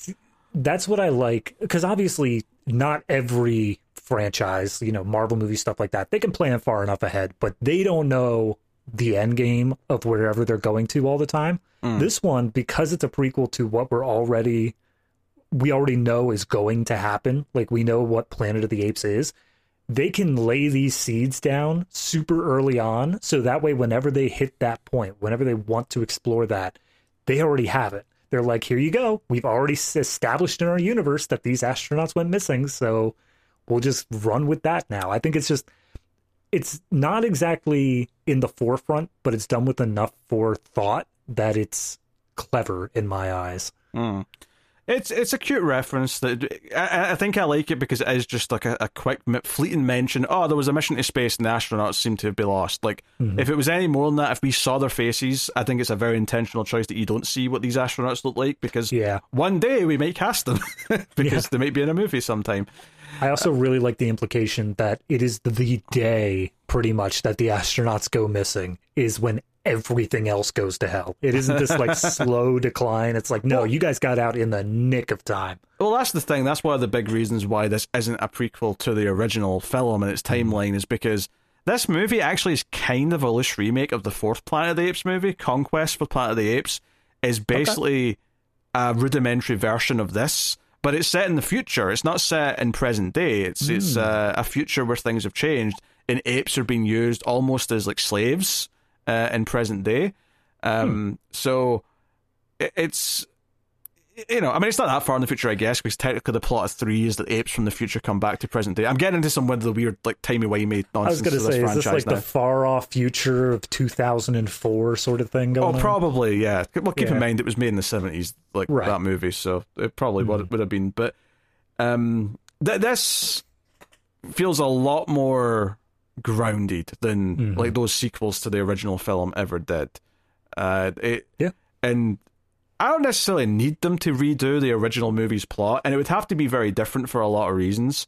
Um, mm Or at the very least, it'd have to be set so far in the future that you, I, I can just buy that things have changed a lot since the time of Caesar, because it doesn't feel like the Caesar that we have in these movies, and I'm talking maybe more about two and three at this point than I am this one, but mm it doesn't feel like the Caesar in those movies would let the society that exists in the original Planet of the Apes come mm-hmm. to be. Mm-hmm. You know, it feels like he's yeah. better than that, and that's actually something we're getting to right now. Is that Caesar doesn't actually want to kill people? He doesn't want to harm mm-hmm. them.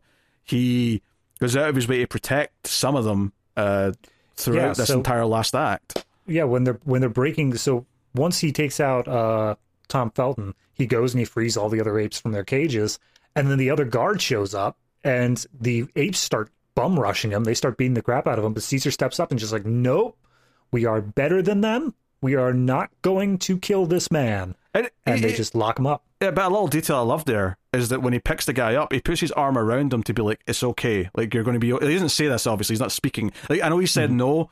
He doesn't say anything else now till the end of the movie. Like, he's, it's not like he's just putting yeah. out soliloquy, soliloquies now.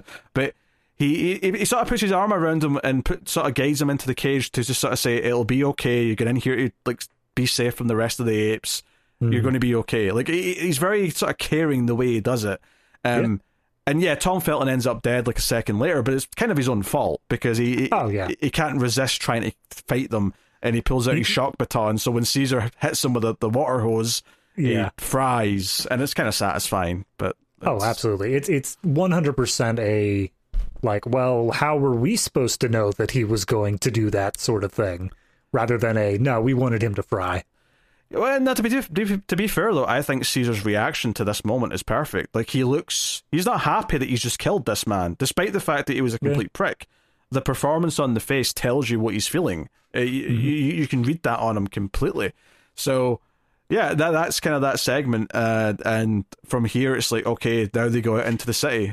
I I do want to point out, I love how there's multiple sequences in this movie where like Caesar is looking at the lock system and like all the different things because there's a big skylight on their center playroom, and the tree goes up pretty much to the skylight, but he's looking at like the lock system and he show how he specifically managed to escape from it that one night when he went out and got the drugs. But when it comes to this time, when all the apes are escaping, they just bash through the glass. Like they they don't care about being subtle anymore. They're like, screw it, we're out of here, and they just immediately crash through all of it without worrying about the locks. So it kind of makes it feel like those other lock picking scenes were a bit unnecessary. but obviously they were needed for the plot to evolve as it did. Yeah, I don't think I agree with that. What you just said. oh, all right. Well, no, because Caesar cares, but like the entire group of apes, do they all care about being patient and waiting oh, for him no, to no, open no. a door? Like, I, I get that. I'm more so saying it from the viewpoint of like, if the apes were angry enough prior to being smart, they could have busted through this glass at any time. That's the part that was getting me. Like, it, it wasn't actually secure the whole time. Wait, are you talking about the skylight? Yeah.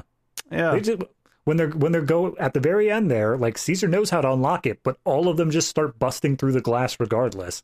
And obviously they could have busted through the glass when they were normal chimps as well. Well, because they didn't have uh, a sense of direction. It's like again, this is them organized. This is them moving yeah. in a group. This is them with a purpose, and they never had a purpose before. They just kind of, you know, they were in their enclosure and got fed what slop they, they were given, and you know, lived day to day. That was just kind of their were life. broken. Yeah, I got that. But I'm, I'm just saying that like they gave a whole lot of time on Caesar learning how to unlock that stuff and learning the codes, and for it to not matter in that last shot anyway, I, it just seemed funny to me. I'm not saying it's bad storytelling. It just seemed funny to me that like they had the keys and they still chose to break the window anyway. Yeah, I don't think it is because I, think it is, is, is Caesar versus the rest of them as a group, and I, don't mm. think they all ever cared about that. nah, true. So they go into the city. We see them going through the trees and the streets, and that looks really good. Uh, they mm-hmm. have two main stops before their ultimate end goal, which is the zoo to break out all the apes that are at the zoo. So the gorilla yep. bashes into the cage and like, brings down the fence. And this is mm-hmm. where actually they start taking parts of the fence as spears. So they've got yes. spears for the rest of their journey. Uh, I think it's before that they go to the lab to break out all the apes that are at the at the lab. Yeah, so there's a subplot where once uh, they restart the ALZ 113 testing, we actually see that they source some of them their apes from this sanctuary. So mm-hmm. uh, Caesar recognizes the symbol on from when he visited the lab on some of their like paperwork or whatever, and he's like, "Oh, there's still apes there. We got to go see them." Yeah, then they go get them, and it makes sense that those apes are already smart. They probably get more of the canisters here. You don't see them mm-hmm. giving the canisters to the apes from the zoo, but you you just probably fill in the blanks and assume that they yeah. do. Mm-hmm. Uh, but yeah, there's a great shot here though where the boss man comes into the main like sort of foyer of the building and he looks up and because it's a circular like foyer with all these balconies going around, he looks mm-hmm. up and there's just like these rows of apes looking down at him and he shits a brick as you might expect him to. Yeah. I love he's on the phone and they literally this character is never redeemable at any point in this movie. He doesn't do a single good thing. So he's on the phone talking to his like assistant and the assistant's like, "Um, sir, there's been some major problems." And he's just like, "I don't care about that. I'm going to make money." And then he walks into the room and immediately gets attacked by a bunch of apes. Love yeah. him. Well, he gets out though cuz he gets the helicopter cuz his big finale's mm-hmm. in the helicopter, but uh he uh he goes so Franco kind of predicts where they're going, and this is all leading up to our, our big uh, set piece on the bridge. There's a couple of fun moments though that they put in a lot of the trailers before that though. Uh, the mm. apes like riding on top of the tram in San Francisco. Yeah. There's a great big shot where it's like Caesar, uh, the orangutan, the gorilla, and Rocket all sort of like sort of united, kind of standing mm. side by side. Looks really cool. There's there's one point where very early on, one of the apes gets captured by an animal control guy and he just yeah. loads them up in the truck just like all right i did my part. And then immediately spears just start going through the hood of his truck. And i think it's rocket comes in and frees whatever ape was captured in the back. Yeah there's a great shot though looking up at caesar sort of looking down and being handed a spear. And it's like mm-hmm. okay he feels like he's in charge now. It feels like he's the big guy.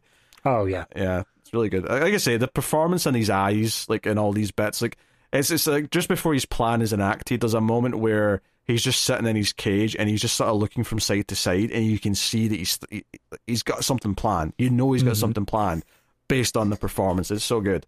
So yeah all the stuff on the bridge is really exciting. They, they, play, they really play with this. It's a really misty day uh, across yeah. the bridge. So we play with the fact that there's a sort of wall of fog halfway down also part of the way up as well because some of the apes climb up the you know the spikes of the bridge and they go into mm-hmm. the fog some of the orangutans go under the bridge and are sort of climbing like monkey bars across yeah, the way underneath. Um, I do I do really appreciate the fact that I mean, all of this is just because Caesar is aware that at the far side of the bridge, blocking them from getting to the redwoods, is a police force that is going to open fire. So this is Caesar kind of strategizing and saying, okay, here's how we're going to get past them. But I really do appreciate the fact that it's all based around stuff that apes and chimps can do that man can't. Yes. Like it's it's something where it's showing no, here's why we're superior. Here's why we deserve to be able to do this over them. Yeah, and it's satisfying because like you're really rooting for the apes at this part of the movie. Like you're on mm-hmm. their side. You want them to get to the, the woods and find their happiness or whatever. And I love a lot of this stuff. I love like five gorillas flipping a bus and then like sliding yep. it down the street as a big shield from all the bullets. Mm-hmm. That is awesome. That looks so good. Oh yeah, absolutely. Uh, and, and, I love the bit where the, the police just see the bus approaching through the bus and they're like, uh, "Fire, I guess." Like we don't. what are we supposed to do here? Yeah, and obviously the apes like overrun them because you've got the orangutans coming up from underneath. You've got mm-hmm. uh, the gorillas and the, the chimps all coming in. Yeah, and they, they get their asses kicked. And uh, yep. this whole time, Franco's running to try to get to Caesar and you know get him back. yeah, there is one shot just before the apes all launch their attack, and that is there were police horses that were mm. attacking them first on this bridge, and they managed to take them out. But the I think like shot that defines the movie in terms of imagery is you have Caesar riding this horse essentially into battle, leading the charge of these apes against the police. Yep. So yeah, it's something that more apes do in the second movie. It becomes more of a mm-hmm. normal thing. But yeah, it's a big deal that he's riding the horse in, yep. in this. And there's a couple of good moments here. There's a bit where, uh, in fact, probably before that, because it's, a, it's one of the policemen on a horse starts hitting the gorilla in the face with uh, mm. his baton and the gorilla's sort of like taking it and then grabs the guy off the horse. And this is another example of Caesar being like, no, don't kill him because the gorilla's about to smash him. And some people do die in this scene. Like the, the, the gorilla does throw some people off the bridge at one point later when he gets angry. Oh, yeah. But Caesar is clearly trying repeatedly to not have needless casualties for no mm. reason. He's doing his best. Um, obviously, the one time he makes an exception is when the helicopter with the boss on it who's been firing a machine gun into the into the apes on the on the bridge. Mm-hmm. When they take down this this the, the, gorilla jumps and dives. He actually does it to protect Caesar because they're firing the gun at Caesar, and the mm-hmm. gorilla pushes them out of the way and jumps onto the, the chopper, brings it down. It's dangling off over the edge of the bridge, and the boss man's like pleading and like try to crawl out, out before the helicopter falls. And Caesar doesn't kill him, but he doesn't save him either. He's like, I'm going to let someone with more of a personal vendetta make that choice. And then out walks Koba, and immediately Boss Man's like, no, not you. not you. Which I, I really do appreciate the fact that, like, I think that for most people, all of the chimps are going to look similar. All of them are just going to, like, you could tell apart an orangutan, a gorilla, and a chimp, but I appreciate the fact that the boss specifically recognized Koba and was like, oh no this one I sunk all of my efforts into will be my undoing. Yes, I made him super smart and now he wants revenge. So Koba just kicks the just it's not even a kick, just a little nudge. He just sort of pushes the chopper that's teetering mm. on the edge off into the water. And it's a big yep. thing. But I, I really can't oversell uh, how great a lot of this sequence is. You know, that them climbing up into the fog and coming out of the mm-hmm. fog and uh, the action here is very good because it, it's not an action movie. Like for most of the runtime, it's it's you know it's the oh, yeah. it's the plot building and then it's the Caesar character building of him being in this. Uh, it's a jailbreak movie at a certain point, mm-hmm. and then it turns into this big set piece, this big you know blockbuster style sequence, and it's a really good sequence. And because the movie's not littered with them, it feels kind of special when you do get to this point. Oh yeah, if, if they had other sequences, like if they had a, I can imagine a lesser movie having a sequence where it's like oh, gorilla escapes from zoo, and they have a whole subsequence of just showing mm. them like this gorilla rampaging around before it's finally caught by animal control. It's like, eh. I'm I'm glad we didn't have that. I think this it does make this last sequence that little bit of like, no, you've been waiting all movie to see what these apes can do. Here you go. It makes the whole thing very well paced, and as much as we said some of the human decisions early on feel really quick, if you look at the movie as a whole, it does feel like it's crescendoing very well in terms of mm-hmm. like getting bigger, the spectacle building, the drama building. And again, it's mostly on the Caesar side because it's his story. But I think when you get to this end, it's very exhilarating because it's done such a good job handling that, and because it hasn't just given you little action set pieces earlier on for the sake of, you know, oh, the audience will get bored. We have to give them one at the right. end of Act One just to keep them entertained. No, no, no. I mean, I, w- I will say we skipped over it, but the very, very, very beginning of this movie was actually a sequence of the chimps being caught in Africa, like yeah. they're being hunted down by poachers. Yeah, you're right. Honestly, it's it's very forgettable, though. I never really remember yeah. this happened when I'm talking about yeah. this movie. But you're right. Technically, there's a quick sequence where Caesar's mom is captured in in Africa. Mm-hmm.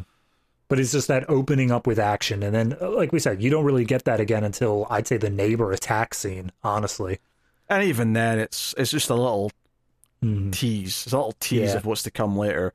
Um, it's not until the third act really where you get all of the action. And it's why there's a lot of the third act in the trailers because they obviously wanted to sell the movie and oh, yeah. look at all this excitement. Um, but I think the movie's better for building to it and not just mm-hmm. try to sprinkle it throughout. Well, sometimes that's the right choice. Don't get me wrong. Like I don't think that works for every story, but I think for this one, it would feel mm-hmm. Disingenuous to what the premise is to to try and shoehorn in some earlier in the movie. Oh yeah, it's it's the difference between like old Star Trek and new Star Trek. Of Planet mm. of the Apes mm. has always been a lot more about the philosophical of like what does it mean to be, have a soul, to want personhood, to have like control or dominance over another species entirely, sort of thing.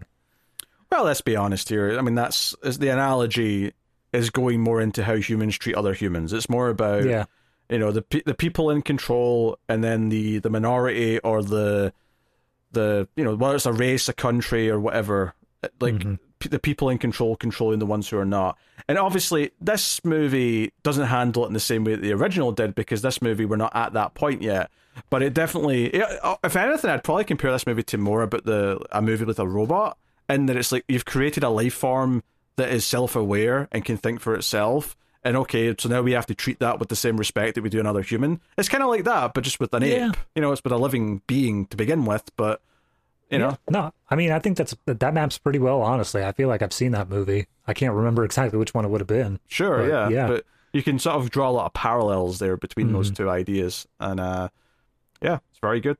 Uh, mm-hmm. So the end of the movie is Franco does catch up. There's actually a moment where he yells Caesar's name and Caesar knows that he's there, but then the action kind of kicks in again, so he has to kind of ignore him because like on the bridge, yeah, yeah. But they get to the woods and James Franco steals a, a cop car. Not that any of the cops care because they're all dead, but yeah. or knocked out at the very least. So he drives the cop car to catch up, and they get to the the woods, and Koba is about to like hurt, uh, you know, Franco uh, yeah. here and Caesar has to step in and make it clear that though this is not to happen. And Franco, I'm okay with you hurting a lot of people, but this one specifically, really not okay with. Yeah, to be fair, he's been stopping a lot of them from killing lots oh, of bystanders. Yeah, I'm not. I'm not saying he's not okay with killing, but like Koba has been allowed a lot of free range to just you know Hulk out more or less. Mm. So Franco showing how out of touch his character is at this point is still saying, "Hey, come back with me. I can protect you." And I'm like, dude, this guy has evolved so much beyond just being your like son in your house. Like he's way past that now. And it, yeah. I, but I think it is very fulfilling when Caesar sort of pulls him in for a hug and just into his ear says, "Caesar is home," and Franco, mm-hmm. t- much like with his father, when his father didn't want the drug again, he kind of quickly accepts your home and he kind of smiles and realizing, you know what, my boy's grown up and I have to let him fly in his world. I read that the same way. Let me make that clear. Is I, I read that as a, you know what, I'm I'm proud of him. He's become so much more than I ever thought he could be, and letting him go. However, there's a moment like the moment that Caesar says Caesar is home, and Franco kind of recoils and he grins. He's like, okay, Caesar is home. It's heartfelt, but all I can imagine is that his head is immediately just exploding with the fact of, oh my god, I made a talking ape. I I did that. Well, obviously, yeah, us all. He's in shock as well because yeah. the ape's talking. I mean, he did hear that he spoke because the guy in the you know the other guy that was in the uh, mm-hmm. the sanctuary. They found him obviously when they were chasing the apes down, and he's like, he spoke. Your ape spoke.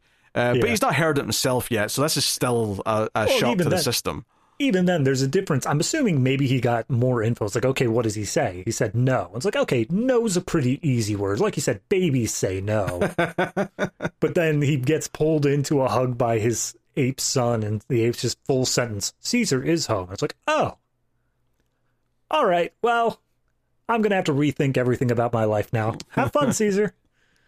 I think that I, I like that he doesn't start saying a lot. I, I like that it's just oh, no, yeah, no, and then this, and it's a sentence, but it's a very simple sentence. It's a very, you know, arguably even kind of a stilted sentence because he's not, you know, because. Mm. You know, if he was speaking, if he was very fluent in language, he'd probably say Caesar's home. He'd, you know, he'd uh, condense it a bit. He'd be speaking in first person as well. Yeah, it's a like Will. Yeah, I'd hate to inform you of this, but I won't be returning home with you. You see, I found my people here in oh, the redwood. Does he have a monocle in this version of the yes. scene that you're describing? Okay, top hat and everything. All right. But no, he, like, I think it's a, it's a good moment, and then the movie ends with him with the other apes running up the trees, climbing up the trees, and it ends in the same shot of him looking out at the city. Now mm-hmm. with other apes, you know, and they're together. They're in the redwoods. It's all yep. very nice. And uh, and as long as nothing happens to humanity to force them out of cities, the apes will remain in the redwoods and will not disturb anything. I I get why you're saying it in that tone, but I think it's a bit misleading. No, yeah. The, I mean, honestly, if the movie ended here, it would just be a great little standalone thing on its own because at this point, there is nothing that is threatening humanity. Like, as much as it is, these apes are super intelligent, they were able to strategize well. Like, we always have the nuclear option. We've always got like a full military we can bring in. The the cops they overwhelmed were state patrolmen, like not top tier stuff. Sure. So there's no real threat to humanity at this point from the apes. It's only because no, of the, the, other subplot going on. Yeah, like the, the apes feels like they're going to be content just being separate from everyone now. Like just leave mm-hmm. them alone; they'll be fine and they won't hurt yeah. anyone. Uh, so yeah, I think I think there's a, a genuine debate though if they should have set up the other thing because I don't know if they need to. You know, the the whole thing with the other guy getting sick and then mm-hmm. sneezing on the guy, the neighbor who in the mid credit scene turns out he's a pilot and he's going to be flying all over the globe. And the the indication being here is that this virus is going to be what kills a large portion of the, mm. the population, leading it to being a post apocalypse. Because, you know, the next movie is a post apocalyptic movie where we're in that right. part of the timeline next. So there's still some humans, of course, next movie and, and the third one as well. But mm-hmm. we I have mean, a as, big change I, from this one to the next. Yeah, as we know in Planet of the Apes as a franchise, there's always humans. Humans manage to survive. Yes. All the way through, but it's just significantly decimated. But in for your one point of whether or not they needed to do it in this movie, I kind of think they needed to because I can't unless we spend were to spend a bunch of the second movie like showing how humanity somehow lost its edge technologically. I, I think we needed a way to kind of even out the apes and the humans in terms of tech and ability to face down against each other, you know? Yeah, I'm just. I don't know if you need to explain specifically what virus killed off a lot of the humans. Oh, no, I don't think we needed an exact explanation like they gave, but I do think they needed to sh- end this movie showing humanity is about to be decimated through something of their own making.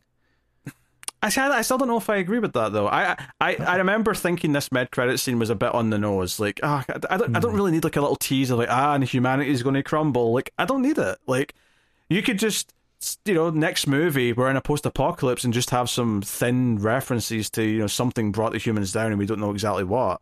Um, and just you know ha- have have some references to it. I I don't know if you need an explanation. I, I really don't know if you need it.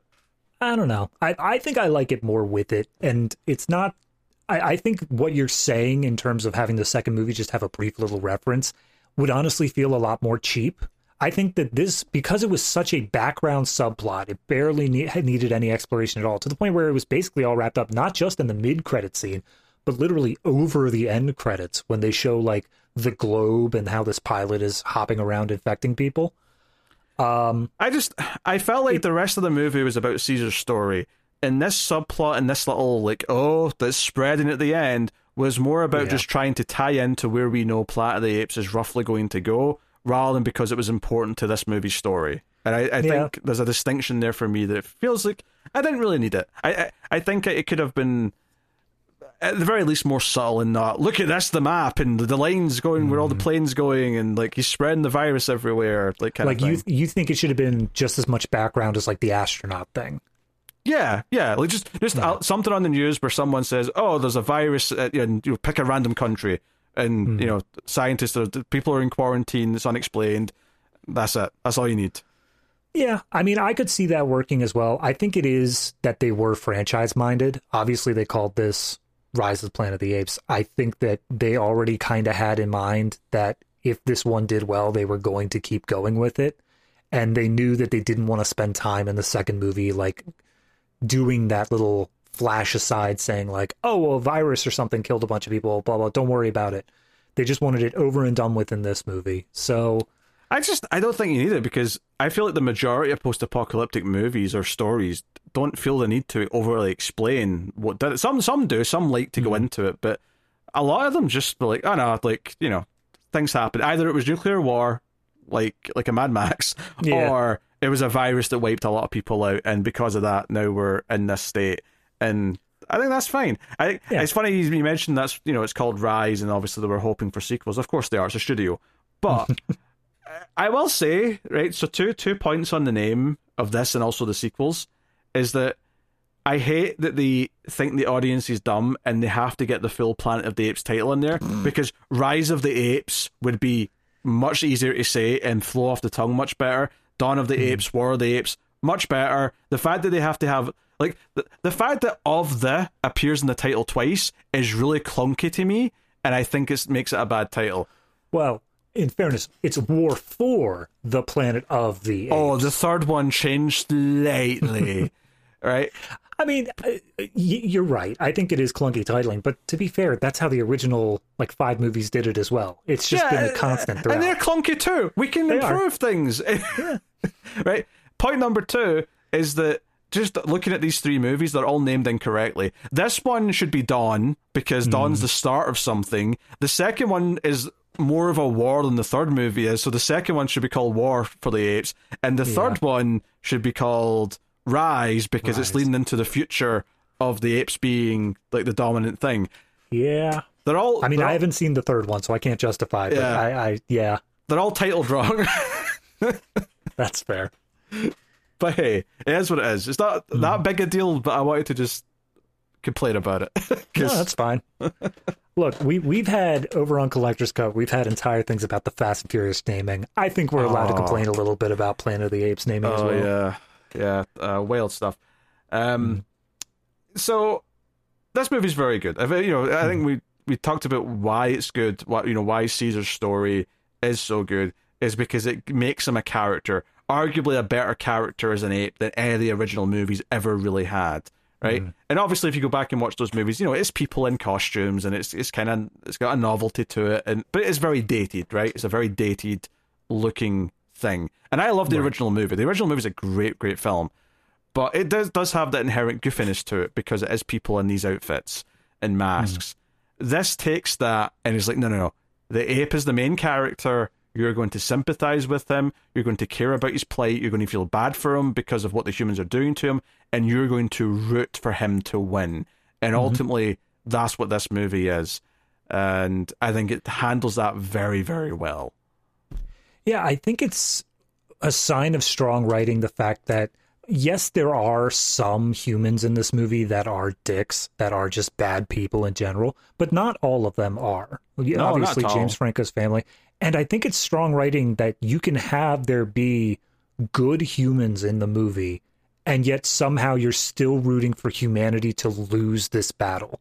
Typically, whenever you have these sort of stories, all of humanity kind of has to be at fault for whatever's happening mm. in order for you to not root for humanity. So I think it's really a sign that you are able to emotionally bond with Caesar over this movie where you're like, nah, he deserves this. Give it to him.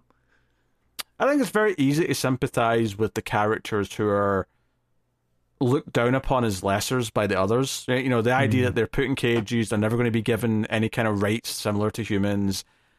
The way they're treated throughout the film, the way Caesar's treated throughout the film, it's very easy yeah. to even you know, as we said with Franco's character, the strongest thing about that character in a lot of ways is that he is kind of entitled And despite the fact that he has the best interest for Caesar at heart, as far as he thinks he does anyway, ultimately he's still wrong about what, what he wants for Caesar. And I think mm-hmm. that's part of the heart of the film is that even the good quote unquote characters are still maybe wrong about what's best for him. And that's part of the journey. Yeah, it kind of, I mean, I don't want to get too political with this, so I'll just throw this at this. It kind of feels like the people who are like racist view certain like other races and stuff like that. But then you have those people who are like, oh no, I'm not racist, but like you should listen to what we have to say because we know what's best for you, sort of thing. Mm. It's it's like they don't mean to come off as awful or mean about it. They're doing what they think is right, but it's still a dehumanizing aspect to it. Yeah, yeah, uh, uh, yeah. I would argue maybe Franco's character is not as extreme as that, but yeah, I can see what your right. comparison is for sure. Mm-hmm. Uh, yeah, no, I think that's there. Uh, it would have been nice if maybe you know some of the other side characters had a bit more fleshing out, but maybe that would have ruined yeah. the pacing. I mean, it's hard to say. Maybe the choices that were made to cut things. I think there is deleted scenes in the extras. I've not actually got around to watching them, but maybe. Oh, okay. Maybe yeah, some stuff in anything. there. I mean, I think that the character who makes it out the worst in terms of any sort of major characterization is Caroline, but I can't think of anything I really want her to do otherwise. So yeah, because there's a moment where she's distracting the cops uh, to let Franco sort of run past them on the bridge, and she does a whole thing mm. where she kisses him first. And I'm like, this is meant to be a big moment where she's kissing him, but I just feel like I don't care about about yeah. you know. Literally, as soon as we get past the second age gap where we see uh, them grow up in the redwoods, they're just making out on a picnic blanket, yeah. like down in the red. Like it's not a big deal they're kissing. It's just a big deal that like, oh, he might be running off to his death by chasing these apes. That's what it's supposed to be a sign of, but it doesn't do anything for Caroline. Nah. Yeah. So it's very good. And I, I think it's worth mentioning as well is like because we have had some things that we can poke at with it. Mm-hmm. It's a very good film, but I do think it's the weakest of the three. So mm. that's a good sign going forward. If I'm saying yeah. that, despite how positive I'm being, it's so good things lie ahead for for talking about this this trilogy, which is why I think Kingdom's got a really tough task because not only is it coming out a bit later, none of the people are involved for the most part. Mm. Maybe, maybe there's some like you know deep level producers or something that are the same, but you know the the, the director's someone new and so on. Mm. It's also trying to live up to some of the best recent science fiction movies. Uh, Dawn, in particular, is like one of the best sci-fi movies of the last like decade or two and mm. I think Kingdom coming in and trying to live up to this trilogy is a really really tall order. So best of luck yeah. to it. I mean, we've only got like what six months till then. We'll get there. Yeah, yeah. I just, you know, we'll see, we'll see. I, anyway, I, I think we're probably ready to rate the movie. Uh, David, what you, what you thinking? Um, I'm gonna say this one is an eight, and I can't say why that feels right. I think seven just feels too low for it, but I can't give it a nine either. 8.5, I was considering, but again, we managed to poke a hole in a few things. I think that some of the visuals are a little bit dated for this. And that's not the movie's fault. Obviously, they had the best they had at the time. It was literally groundbreaking. But I think looking back on it now, it's a pretty solid eight. The best thing it does, it sets up this idea of who Caesar is as a character. It drives that forward. So that way, when we do see him and what he does later on in the next few movies, it's going to give us that much deeper of an appreciation for the character that we don't have to re explore it every single time. We're just going to be able to run with what we have and get deeper even on that. So, eight for this. Yeah. I, yeah, I think eight out of ten for me as well. I might have bounced around eight and eight point five. I, I don't think I've ever given it a nine. I think I was very enthusiastic about it when I first saw it, but I never went quite that high. But I was very impressed, and I never thought I'd give it mm-hmm. anywhere close to an eight. I I went into it being really cynical, thinking, ah, this will be like a six at best. Like that yeah. was that was my attitude, probably worse, and it ended up being really surprisingly good. And mm. yeah, yeah, some of the human stuff is is a little weaker, um, but I think Dawn is a truly special film, so I'm excited to watch that again and and talk mm-hmm. about it. Uh, we'll we'll have lots to say on that, but this is a very very solid eight out of ten, and uh, you know it's it's like instantly it's better than all the sequels to the original. Like it's not. I would say the yeah. original is a better film, but this is better than all the sequels for mm-hmm. sure, and definitely better than Tim Burton's monstrosity from 2001, starring Marky Mark. I was I was waiting to see like how you brought up the original in this review, and I was going to try to work in a joke of being like, "But I love the Tim Burton version." uh, yeah. So, all right, there you go. Uh, so. Uh, just before David tells us about his homework, I'll just once again remind you patreon.com slash TV if you want to support the show and all the other shows we do. You can get some bonus content. Uh, every month, me and David have a couple of bonus shows specifically that you might be interested in. We have the Criterion Cut, where we review movies from the Criterion Collection. And we have extra reels where we review some of the worst movies of all time. And sometimes that might even include a, a really, really bad sci fi movie, which makes it kind of a, a an ace edition of extra reels. Mm. Uh, I think this month, February, that might be true, if I remember correctly. So, uh, sure. yeah. Um, but uh, yeah, go uh, go look for that. Uh, oh yeah, it is. Yeah, February's uh, February's Mac and Me. oh God, is that what's coming out February? Yeah. Oh God. Ah, uh, nice romantic science fiction trash for yep. for extra reels for February. Anyway, so yeah, there's also bonuses for Screams After Midnight, the horror movie podcast that I do with Tim, and a few other things as well. So if you're interested in any of our content, please do go and help and support and all that. But uh, yes, David. Hmm. Every episode of Ace for the foreseeable future, you're going back and watching a movie that me and Tara all did before your time. What sci-fi movie did you do this week? Not going to bury the lead here. I did the original Planet of the Apes. I thought you might do this. I thought you might be I a mean, sneaky wee bastard. When is going to be a better time to fit it in than when we're going through this trilogy? Uh, honestly, it just makes sense. Yeah. Um, I'm actually going to blow your mind here, though. I had never seen it. Well, that's not that surprising. It's an old movie.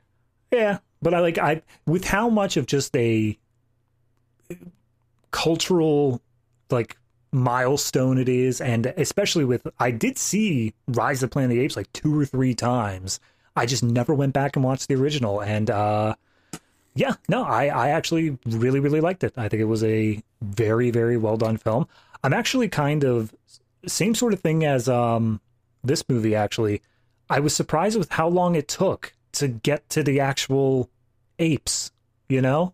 We spend so long of just like wandering through this desert area and I'm just like I'm sorry, I, I, did I start the wrong Charlton Heston movie? Where's yeah, Where's actually, my monkeys? I kind of dig that actually. I really like that about mm-hmm. the original movies. The, the, the build up to them finding some civilization, and then right. once they do, it's obviously because uh, keep in mind the start of that movie, you're meant to think they're on an alien planet, so they're like, yeah, you know, exactly. Where are we? Uh, bit of information for I don't know if you knew this, but Planet of the Apes was written by Rod Serling of Twilight Zone fame. So I, to be fair, I didn't know that, but then I watched your Tara's review, and ah, there you, go. you go into it quite in depth there. So, uh, and it very much does feel like a big Twilight Zone style plot.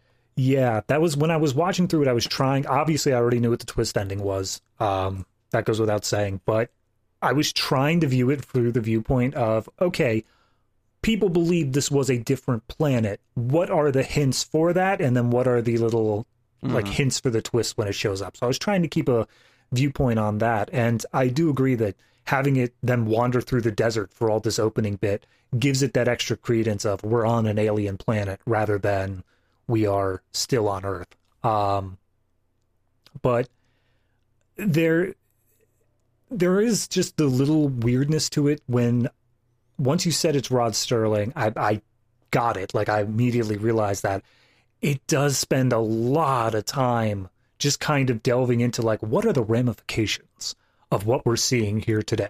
And it's like the fact that there is a scene where they are in a courtroom debating whether or not this man even has the right to speak at his own trial in his defense.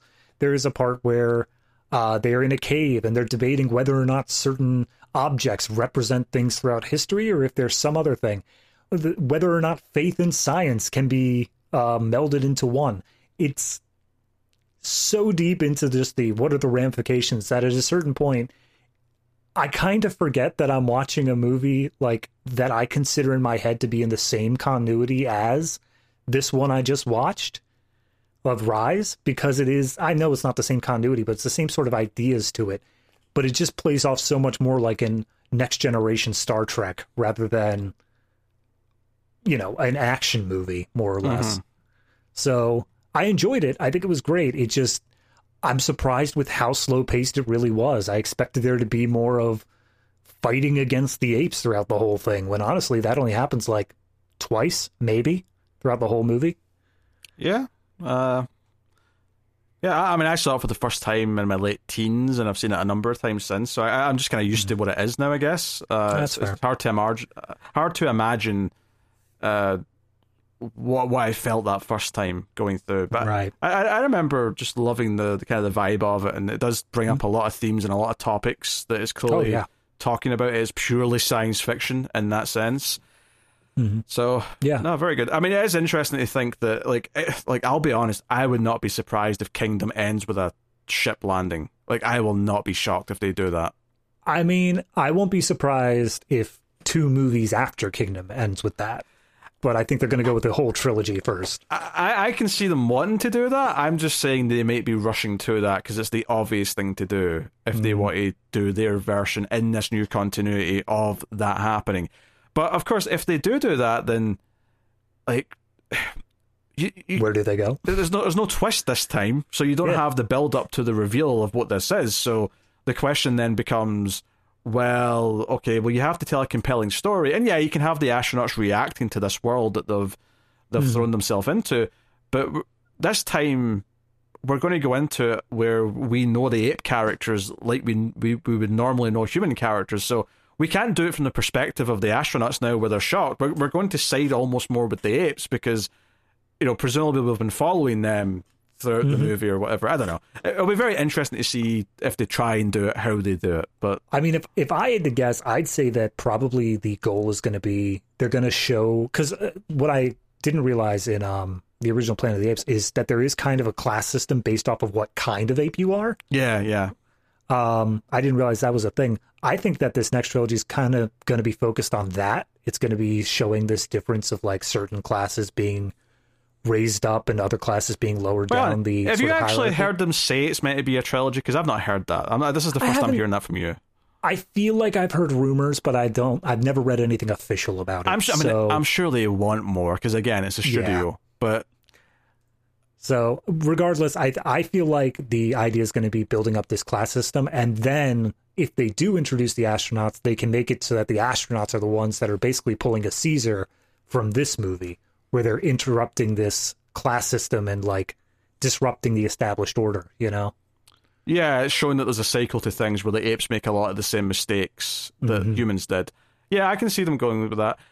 I am just concerned. Uh, I, I, think it's a miracle that we got not one good New Apes movie, but we got a trilogy of good Apes movies. Yeah. I will be shocked if that can be maintained in a new soft reboot, effectively. Yeah, I, so. mean, I guess we'll see. Um, as for this, though, for reading the original Planet of the Apes, maybe it's because I was holding it side by side with Rise. I'm I'm not going to give it as high as you and Tara did. I think I'm going to give this one an 8.5. It's okay. good. It's solid. It just it was a lot slower pace than I was expecting. I did like the vibe of it, but there are also, uh, especially comparing to Rise, there are certain times where the prosthetics and masks and stuff like that, like God bless them, they were trying, but like those mounts were not moving when they were talking. Sure, At the time it was an issue. Sure, but it was very good. And keep in mind as well, Planet of the Apes came out in the middle of the Cold War, so this mm-hmm. idea that the ending was because you know, Heston is literally shouting, "Damn it, you blew it all to hell! You did it!" Like, yeah, he, he is clearly,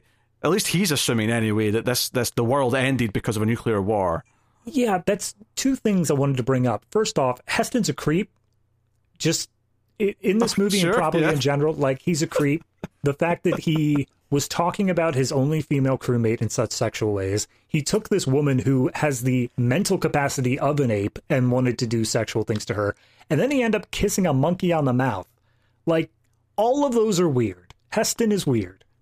But beyond that, um, the the other thing is that they posited several reasons as to why the world could have ended, and Heston throws out like, "Oh, maybe it was asteroids or something like that." And based off of what we saw in the movie, I don't see any reason why he assumed it was nuclear and not like asteroids. Like there's nothing to say that they blew it up. Yeah, but again, it's the time he came from, so that's yeah. what he's leaping to. Doesn't that doesn't mean he's right. He could be wrong. Yeah. Yeah. But I mean, obviously, it's solid for the time. It had yeah. a lot of um, like things that they were saying in the movie about the times themselves. Yeah. So yeah, I, I yeah. do. I do remember. I had forgotten about it until you said it there, but I do remember talking in the review about his comments about his the one female crew member uh, yeah. being a bit weird. but um, yeah, uh, the original's very good. Uh, it's a classic, um, and I mean Tara gave it a ten. I think she she yep. gave it a perfect score. Um, I gave it a bit higher than you, but uh, anyway, not much. So uh, just once again before we wrap up, yes, we know apes are not monkeys. I just want to double down on that. But David's really trying I, to piss everyone off, but I just want I to make will, it clear. I will continue calling them monkeys just to try to game the algorithm a little bit. So if you want to chastise me, by all means, leave seven comments. I'll only read the seventh one, though. That's the show, everyone. Thank you very much for joining us. Um, we will be back with the next Apes movie in a month or so's time. We're going to spread them out over the next few months until we build up to Kingdom coming out in the summer. Mm-hmm. Uh, next week on the show, we have something I have been waiting two decades yeah. to rewatch, and that is James Cameron's The Abyss. Mm-hmm. I cannot wait to watch this again. So very specifically excited. the theatrical cut. We're no, not watching no, the extended. The nope. special edition. you watch the longer one, you son of a bitch. Anyway, we'll see you next time. Thank you very much for joining us. We always appreciate it. Keep watching science fiction and computer at Salsa.